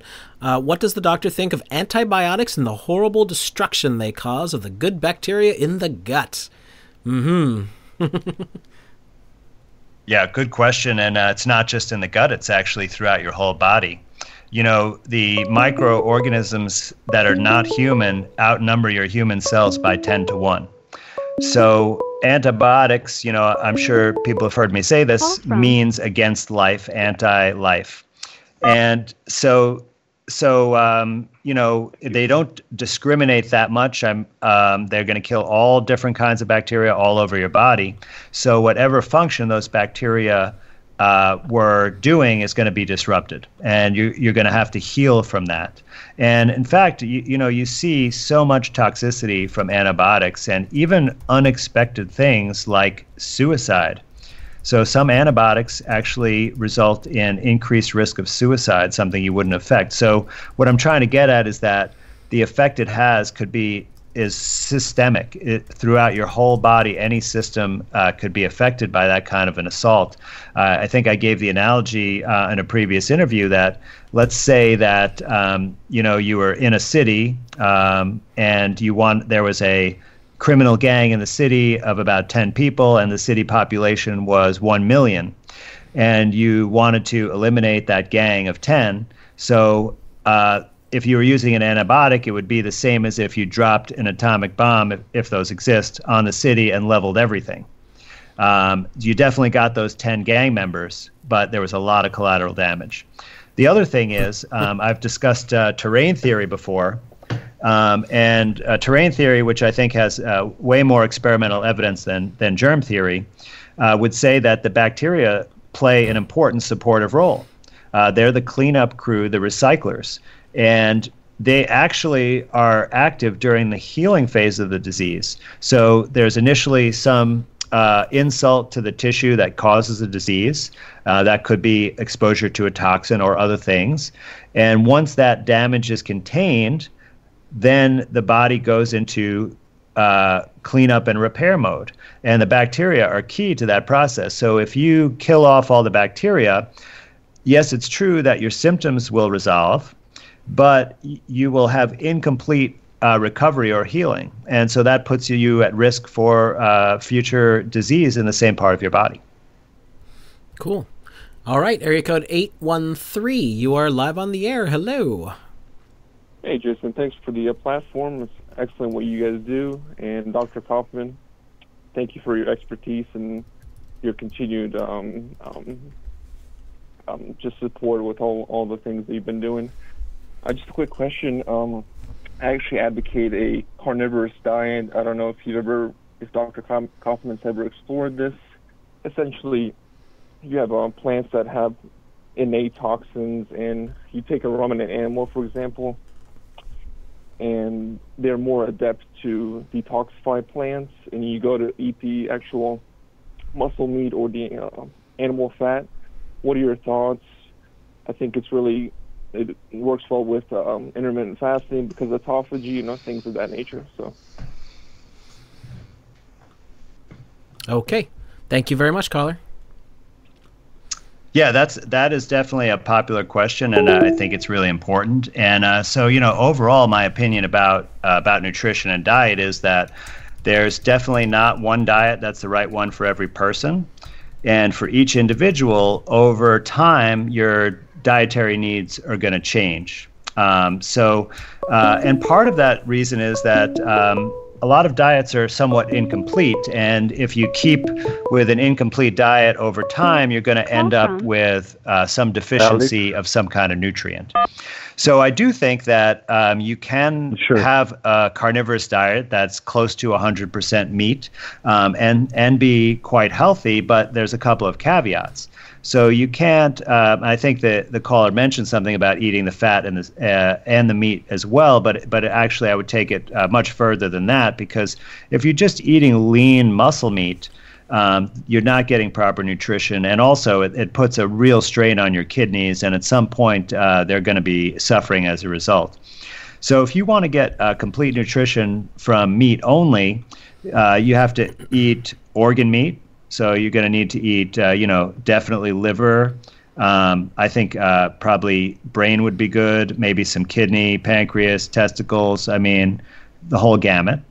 Um, and then also, you need to eat the connective tissue parts of the animal. So that's like the skin, um, the joints, the feet, the ears, uh, because that's what gives you all the collagen and all the support uh, structures there.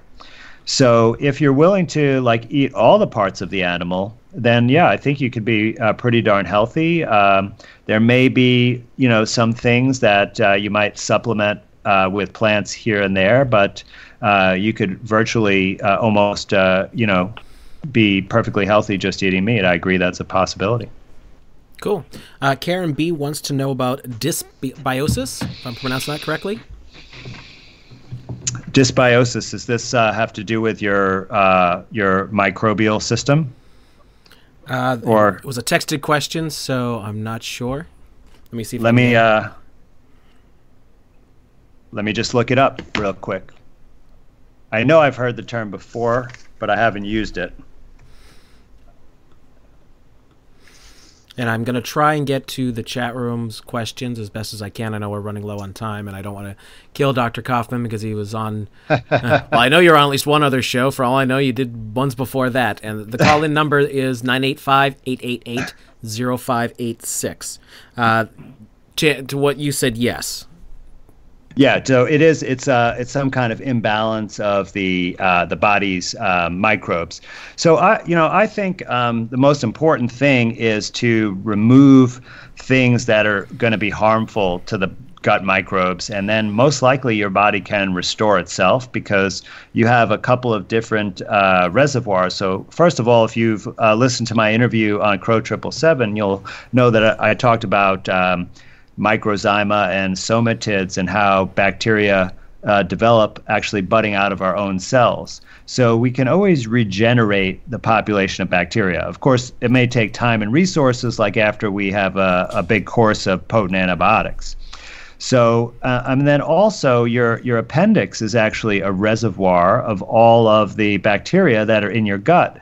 And when you have like some kind of toxic exposure and you have diarrhea, which is flushing out the, the toxins, your appendix can replenish all of those bacteria back into your gut uh, pretty readily. So if you can avoid the things that are damaging your gut uh, flora and the flora in your body, like foods with glyphosate, for example, processed foods, things like that, your body's going to be pretty okay. Now, if you feel that you're symptomatic or you're or you can't stop having diarrhea and you think it's uh, related to dysbiosis, um, I think one really good thing to do would be to make your own um, fermented vegetables. Um, in and use wa- use the air, so don't use a culture. So like um, you know, sauerkraut would be a really easy thing to do with this. You just basically fill a jar with cabbage and some water, and seal it up and let it sit there. Um, and what it does is it takes the local microbes that are in your air, geographic area, and they ferment uh, the cabbage. And then once the fermentation is complete, and you know, please look up a recipe uh, to do this right. I, I just gave an approximate procedure. You just drink the juice, and it's full of all the right microbes for your area, and uh, you know, you should you should have some wonderful results. Cool. All right. Thank you so much. Area code nine one five. You are on the air with us.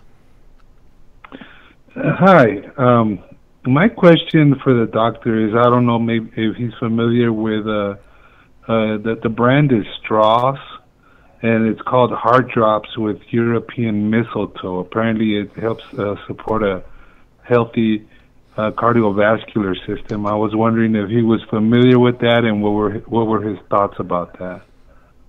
All right. Thank you very much, caller. Yes, um, no, I'm not familiar with that. Uh, my only knowledge of mistletoe has to do with uh, the Christmas tradition. um, but I would say that uh, one of the biggest, um, you know, issues with people's hearts has to do with um, not having adequate water. Um, and perhaps not having clean water.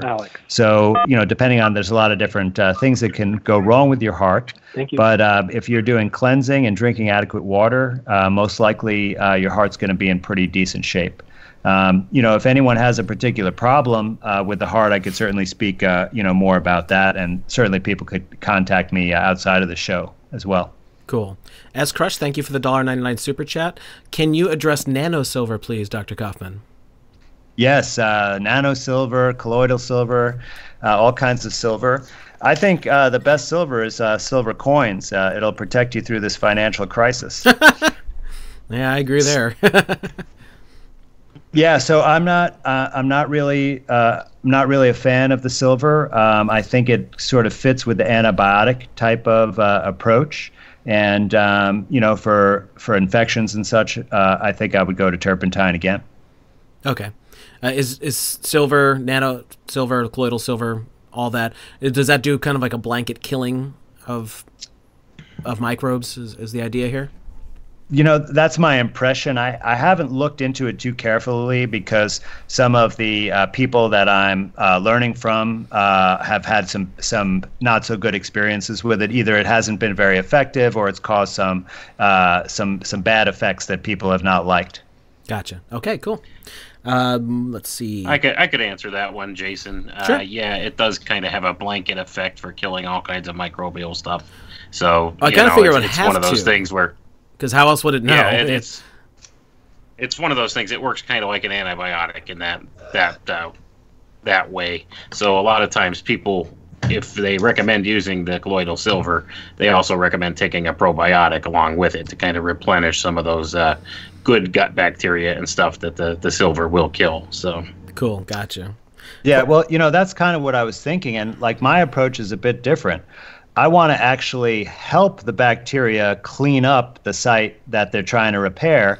And that, that's what turpentine does. It basically dissolves the junk so it could just get, get it out into the blood and through the liver and out into the toilet. That makes sense. Cool. Uh, from DLive, we have a question. What is MRSA? What causes it, and how to treat it? Yeah, so um, I'm not sure that, that it's really a problem, but what it stands for is uh, methicillin resistant Staphylococcus aureus. So, Staph aureus is um, a bacteria that normally lives on our skin, doesn't cause any problems. Uh, this MRSA thing has been blamed for a lot of illness, but it's almost exclu- all. So a lot of people in the community have tested positive for this. Okay, and this is more of an accurate test because this is a bacteria that they can actually identify and they can culture in the laboratory. So if they culture it out and they add the methicillin antibiotic and it still grows, that's how they identify it. So so it is a real uh, sort of thing um, in a sense, but really the only people who are blamed on getting seriously ill from this are people in the hospital who are already ill. And so it's hard to say what's going on because they're pumping them full of toxic drugs and such. And once again, Koch, Koch's postulates have not been proven for this. So we can find stat- MRSA on people who are healthy. In fact, I, I think something like 90% of healthcare workers are carrying this around in their body. So how come they're not getting sick from it? The other thing I noticed about hospital stays, since I, not me personally, have been in the hospital other than visiting people, is they feed you crap food and give you unfiltered water. It's like the, the very basic parts of nutrition that you would think they'd be concerned about aren't really addressed very well. Absolutely. That that has always astonished me as well. I mean, I've, I've when I used to work in the hospital and I would eat their food, I mean, it, I would I would feel ill. well, it's probably You know, just from it. generic processed, right? Just cafeteria yuck. Yeah, yeah, exactly, exactly. But um, you know, uh, that I, I will say, like, if you're concerned about having this kind of thing, because there are people getting really sick and they're calling it superbugs or MRSA or some other, you know, VRE. There's a lot of uh, alphabet soup going on with this. Um, but but what causes these uh, bad outcomes is actually having tubes in and out of your body. So people with feeding tubes, people with uh, you know IVs that stay there, with like uh, catheters, with indwelling catheters. That's the stuff that is going to make you sick and die. So if you want to avoid these kind of superbug infections, you know, I would I would advise you to stay away from the hospital and and don't let anybody put any tubes or other things in your body. Cool. All right. Uh, call that is on hold. I don't have an area code. Go ahead and uh, let's hear. Jason, thank you very much. You're welcome. And to all the gang, thanks for having me. Uh, I'm just kind of got a general question for the group here. Um, been struggling a little bit with some of my um, friends and family, loved ones, with some of this stuff like flat Earth and the moon and all this crow gravy. Um, could you guys explain how you guys deal with your loved ones? Um, especially my girlfriend. really having a tough time with all of this stuff. So, Man, go that I'll is let a great question. I feel do, your I deal with that a lot. Yeah. Yeah. So what do you say about it? Well, well, I mean, I, I try you know, to, from, from uh, my take, th- this is this is one where one you know this is certainly I've been working on this awakening project for for some months now, and um, th- there are some people who seem to be uh, a little bit more predisposed to uh, processing things differently in the way that they intake information and process it. Um, one of the things that you're certainly going to find is that if you try to evangelize people or try to convert them, you may end up doing more harm than good. You're going to get them to dig their heels in a little bit harder. Um, one of the best things that, that I can suggest is to, uh, if you do enough research and find some low emotional impact um, items, for for example, one of the things that I've recommended is uh, get, if you can get them kind of in a situation where you can have them look at, at the idea that um, you know that governments and, and media lies to them, you can point at some things that have uh, no um, immediate emotional impact. For example, Gulf of Tonkin incident is a good one. Uh, that that it's been acknowledged. There's empirical evidence. It's been uh, you know acknowledged that they did in fact do this, and you can kind of move on to the um, Operation Northwoods. That this is uh, you know something that was put together by our government, uh, and, and it's th- th- there's uh, there's no question this is not conspiracy tinfoil hat stuff. There's no accusations that can be thrown that way. This is actual fact, and so if people can kind of um, if they can process the idea that they have been lied to uh, by by their government over time, uh, then then they can maybe uh, begin to look at some of these things. But I have to, I just have to tell you that some people process information in a way, and, and um, again, I think Dr. Kaufman could speak to this to, to some degree because he has a background in psychology as well. But they're more, um, they're more driven, and they get their uh, a lot of their self identity by what other people think, and so they they definitely don't want to uh, put themselves in a position for confrontation and uh, to be on the outs or ostracized. And so if they feel like they're going to uh, put themselves in that situation, they're going to always take the safe route. Uh, so th- it is going to be very difficult. You know, there's the old expression: you can drag, you know, lead a horse to water, but you can't make him drink. And um, from my perspective, one of the best ways to do here is to um, to, to uh, understand the information really well. Um, simply jumping from one ship to the the other, and, and believing one thing versus something else without having done the research yourself is probably not going to be helpful. So, if you have strong empirical evidence, uh, if you're able to uh, show some of these uh, things, if somebody asks you questions, be ready with a good solid answer, um, th- then you're in a, a, little bit better position. But but I, I recommend against trying to evangelize people um, at, at, any point because um, you may end up doing more harm than good. So look for opportunities for them to ask questions, and this is certainly this current situation with the COVID nineteen is certainly uh, one of those situations where a lot of the people that um, have we would identify as as normies or woolies or whatever um, are, are, saying, hey, this doesn't seem right, uh, and, and, this is an opportunity for you to to kind of perhaps um, give them some solid information. But um, but if you approach it from an emotional aspect, um, you're probably going to again do more harm than good. You got to have good solid information behind it, and this is one reason why uh, I love uh, having Dr. Kaufman and other and you know Wayne and other people who do good solid research, um, so you can provide empirical evidence for these things. Because um, simply going on uh, emotions and feelings really doesn't do much good. Is that helpful? Caller, you still with us? Yes, very much so. Thank you very much. Ah, um, you're quite yeah, welcome. I usually feel pretty rock solid in what, what's you know what's in my head. It's just a matter of once they find out, they tend to explode or get angry, and it's hard to stay logical and reason filled when they get so emotional. So yeah, well, yeah, Thanks, that's that is true, and and there are some things, for example, of like the moon landing and and um, the you know the, the shape of the Earth that uh, there there's emotional be, connections there. That's what you have to keep yeah. in mind. You're, you're challenging people's emotional. Uh, it's social engineering that's built up in them over over the normal think course of their lives, but a lot of people have an attachment to it. Things like the moon landing, you got to keep in mind. There are a lot of NASA fan people out there. I I was yep. one of them.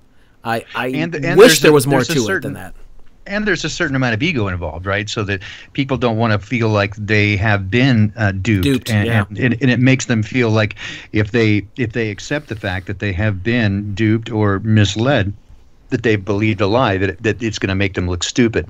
Uh, so they don't want to accept that. So, uh, w- but a couple of things. One, one of the things that I find is that any of these uh, items that have a very high level of emotional response to it. So, for example, um, the, the idea of the flat Earth or moon landing, when people get immediately very angry and they really ramp up their their emotional level when you talk about it, um, these things indicate to me that that is an artificial uh, landmine that's placed there. That's that's not a that's not a normal response to something that doesn't that shouldn't have um, direct personal um, you know uh, a direct personal response from somebody. They shouldn't be that emotionally invested in it. So it indicates to me that there is uh, some level of programming going on there. Uh, so again, I, I, would tend to kind of avoid some of those things, and again, go with more of the softball um, approaches if you can. Um, again, start start with areas uh, that that have a less direct emotional impact, and uh, there's a larger proximity between the person and the uh, and the uh, incident right? So again, it, there there are a number of things, and I'm kind of doing some more research to try to get some more of these seed ideas uh, to go back um, that you can see some specific things in American history, for example, uh, that it is uh, empirically proven that uh, propaganda was used on, on on the American public, and and most of those things are wouldn't have much impact on people now, but once they can see that it's happened, uh, then you can kind of move forward from there. But yeah, especially if they start to get really emotionally involved in this conversation, and it's it's best to back up, and uh, at least that's my experience, not not to push that issue because you're going to get them to dig their heels in, and um, you, are going to do better, I think, if you um, if you approach them by understanding that at one point you were there as well, right? Does that help, caller? Good point. Yeah, very much so. And Jason, I just want to extend a personal thank you. I know my girlfriend is a big fan of yours. She loves your energy. Not as much as a fan of Crrow or Owen. They're a little more vulgar for her, but whenever your your energy is light and fine, good morning to you. She loves that stuff. So keep it up, guys. Really thank you. you. All right, caller. Thank you so much. And that's going to be our last caller because we're almost to time, so sorry for that. But we do have three more super chats. I'm going to try and squeeze in here. Matthew Ross, thank you for the ten dollars, New Zealand. Hello, is the sweetener stevia safe? And when you say turpentine, is that the mineral thinner used for painting? And what is the best source and/or brand to use for cleaning out purposes? Yeah, so it, yes, it is the uh, paint thinner. Uh, absolutely. And uh, what it really is, though, is it's uh, it's an oil distilled from the sap of a spruce or a pine tree. So it's a natural product. It's very similar to an essential oil, uh, but it's not from the leaf, so it's a little bit different. And um, it doesn't matter what brand, but the label has to say pure gum spirits of turpentine. Uh, because you don't want it to have any adulterants in there or anything else. Um, it's fine if you want to buy it from the hardware store as long as the labeling is appropriate. Uh, but if you want to go to some kind of uh, boutique brand, that is uh, totally fine too. This is not something that is uh, going to break the uh, pocketbook. Cool beans. And was there was there another part to that? Yes, uh, I am homod- homozygous MT. Ooh, am I reading the right one? I'm sorry. Uh, is this is stevia safe? Oh, stevia. White fluffy Um, poison, in my opinion. yeah, yeah, I, I wouldn't uh, do it. Um, if you want something sweet, eat a piece of fruit. Uh, actually, Fair you know, some some sugar is okay. Okay, I mean, everybody deserves a treat. I mean, I have a treat. You know, in the summer, I take my kids for soft ice cream. I'm sure that is super toxic, right? But if you if you 85% of the time you eat really clean and drink clean water and the other 15% of the time you know you can have a little enjoyment. I mean life is not supposed to be all about asceticism hmm. right? And that that's the, the the big reason for having those bowel movements is to keep those toxins flowing out of your body. So that will overcome quite a bit. So i like that 85-15 rule because that will keep everyone happy and healthy. Cool beans. Glenn C100, thank you for the 499. I am homozygous MTHFR positive. Can you talk about the difference of L-methylfolate or natural folate versus folic acid? Yeah, so this is uh, something I don't really uh, have expertise on, so I'm going to have to pass on this question. Uh, sorry about that, but I'll definitely look into it so the next time I get asked, I'll know what to say. Fair enough. Razor Queen, if you want to email me at secretsofsaturn at gmail.com, any answer I get from Dr. Kaufman in the future, I will absolutely get to you since you did a super chat to ask that. I try to be as fair as possible. Okay, Razor Queen. Uh, for four- Jason, I, I might be able to help a little with that one too. Um, methylfolate, from my understanding, is the like the precursor uh, enzyme for uh, the pro- production of the the actual folic acid itself, if I remember correctly. Uh, one of them's like the precursor in your body, and I I'm forgetting which one it is off the top of my head, but I'm pretty sure it's the the methylfolate. Uh, so it you know going off of that, this is just like your your precursor. Like if you were to take uh, something like a, uh, a coenzyme Q10 as compared to resveratrol, uh, it, one's a precursor of the other. That's the one of the major differences I know about that. But uh, otherwise, I mean, I would have to look into that again. I haven't looked at that information for quite a while. So, but uh, yeah, definitely. Uh, we could follow up with Dr. Kaufman on that one when he researches it more. That'd well, be great well, to know. I did some quick research while you were talking, Wayne, and um, I thought you uh, might. You're, you're, you're exactly right. It is it is uh, a, a part of the synthetic pathway uh, and the folic acid pathway, and you know folic acid is a very important vitamin. But uh, you know, I, actually, I think the best source of uh, you know of folic acid is going to be you know, from from leafy green vegetables. But if you want to take a supplement, uh, I usually recommend B50 complex, uh, which has all the B vitamins, including uh, folic acid. Um, I don't recommend any extra folic acid. I, I want to say though, I think that this project, the uh, the, the the what is it, uh, THF tetrahydrofolate or uh, whatever it is, I think it's going to be way more expensive than the B complex 50. And sometimes these things are touted as being a lot better because of uh, you know some reason that may not be uh, a real, and then they want to charge you like 10 times as much as getting the regular old thing. So um, you know, I would definitely be a little bit skeptical and look from that point of view. Cool beans. All right, Razor Queen for four ninety nine. Thank you. What does Dr. Kaufman think about MMS and also amalgam fillings and dental root canals associated with other diseases like heart disease, depression, etc.? Yes, well, so I think I've talked about MMS uh, earlier, so I would encourage you to to watch uh, earlier on in the show when I when I address that. But um, the good question I see a lot of people actually were asking about uh, the mercury in the amalgam fillings. So yeah, this this definitely is a problem. Uh, I have them myself uh, from uh, my teen years, and um, you know I wish I'd never got them. but there is a hunk of mercury stored in your teeth. So the issue is that it's uh, quite tricky to get them out. Um, there's a, a, a, serious risk that while they're removing the fillings, that uh, there could be mercury vapor that gets absorbed into your tissue mm-hmm. and causes further problems. And also, when they've looked at people uh, getting this done, but by the way, which is also quite expensive. I mean, many thousands of dollars, uh, the procedure. Um, that only a small portion of the people that had this done actually had any real improvement. So, so uh, the way I would approach this is um, I would be I have a conservative approach and say that if if you really want to get them out, go for it. Just know that you may not be very happy after, and there is a risk.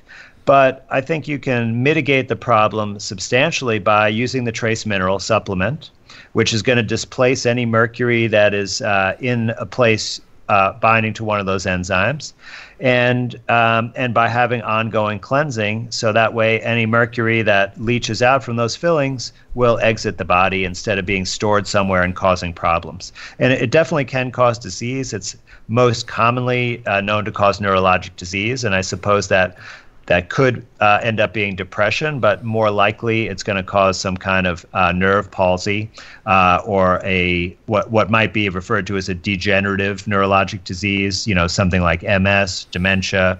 Um, that kind of thing, and those things are often, you know, associated with depression, and can so the same thing can cause those as cause depression. But I, I personally haven't worked with someone that that was the cause of depression. All right. It looks like we got one more is Razor Queen for 4.99. Thank you so much. What does Dr. Kaufman think about the Spanish flu being a Rockefeller bacterial vax experiment on U.S. soldiers out of Fort Riley, Kansas, led by Dr. Frederick Gates? Wow. So we're talking about the Spanish flu of uh, 1917 or 1918 there that uh, had 50 million deaths. Um, that's the Is one. that the one? That's the one. So, well, that sounds like a really interesting. I'd like to see some research on that. Uh, one hypothesis I am familiar with is uh, from the book uh, The Invisible Rainbow, which has to do with uh, the first initial laying down of the electrical infrastructure to uh, bring uh, electricity to people's homes. Um, I haven't fully investigated that theory, but there's some impressive data on it. Yeah, there, uh, there is I, some research that sh- that uh, indicates that as they were uh, looking to develop uh, vaccines for uh, for the uh, soldiers, that they did use several um, uh, botulism and uh, several other in the in same horses, and they use uh, horses and donkeys, uh, and that uh, that may have been uh, the cause of, of the Spanish flu. So there, there's mm. some pretty good research, and I'll have to try to come up with that for you, doctor, on, on where you can find that. Yeah, I would love to read about that. That that certainly sounds like a possibility. Yeah, and that uh, it was mainly uh, it began mainly with the young men returning from war. So uh, there's a, a, pretty good amount of evidence. I'll, I'll, see what I can find for you and uh, send that along to you. Fantastic, thanks. All right, last question looks like we got here from Tranius, five dollars. Thank you so much. Hello, Doc. Can you give your insight into physician burnout? What do you think will happen now that we have this craziness going on? Oh wow, that's a that's a great question. That's, that's you know, a very good question. uh, I mean, up to now, this would be a really easy answer because I would say that it's electronic medical records is the the biggest cause of physician burnout.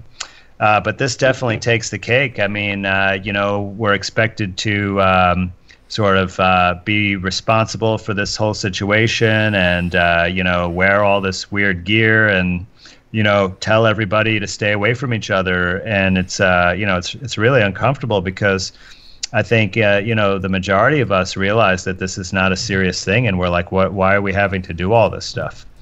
Um, and and it's a real burden because we're sort of look, you know, we're like the liaison between the you know government health establishments and the general people and uh, you know, um, I mean, I've definitely felt pressure to like be some kind of uh, you know spokesperson for the for the main thing here, but uh, uh, I'm in fact acting as the opposite of that.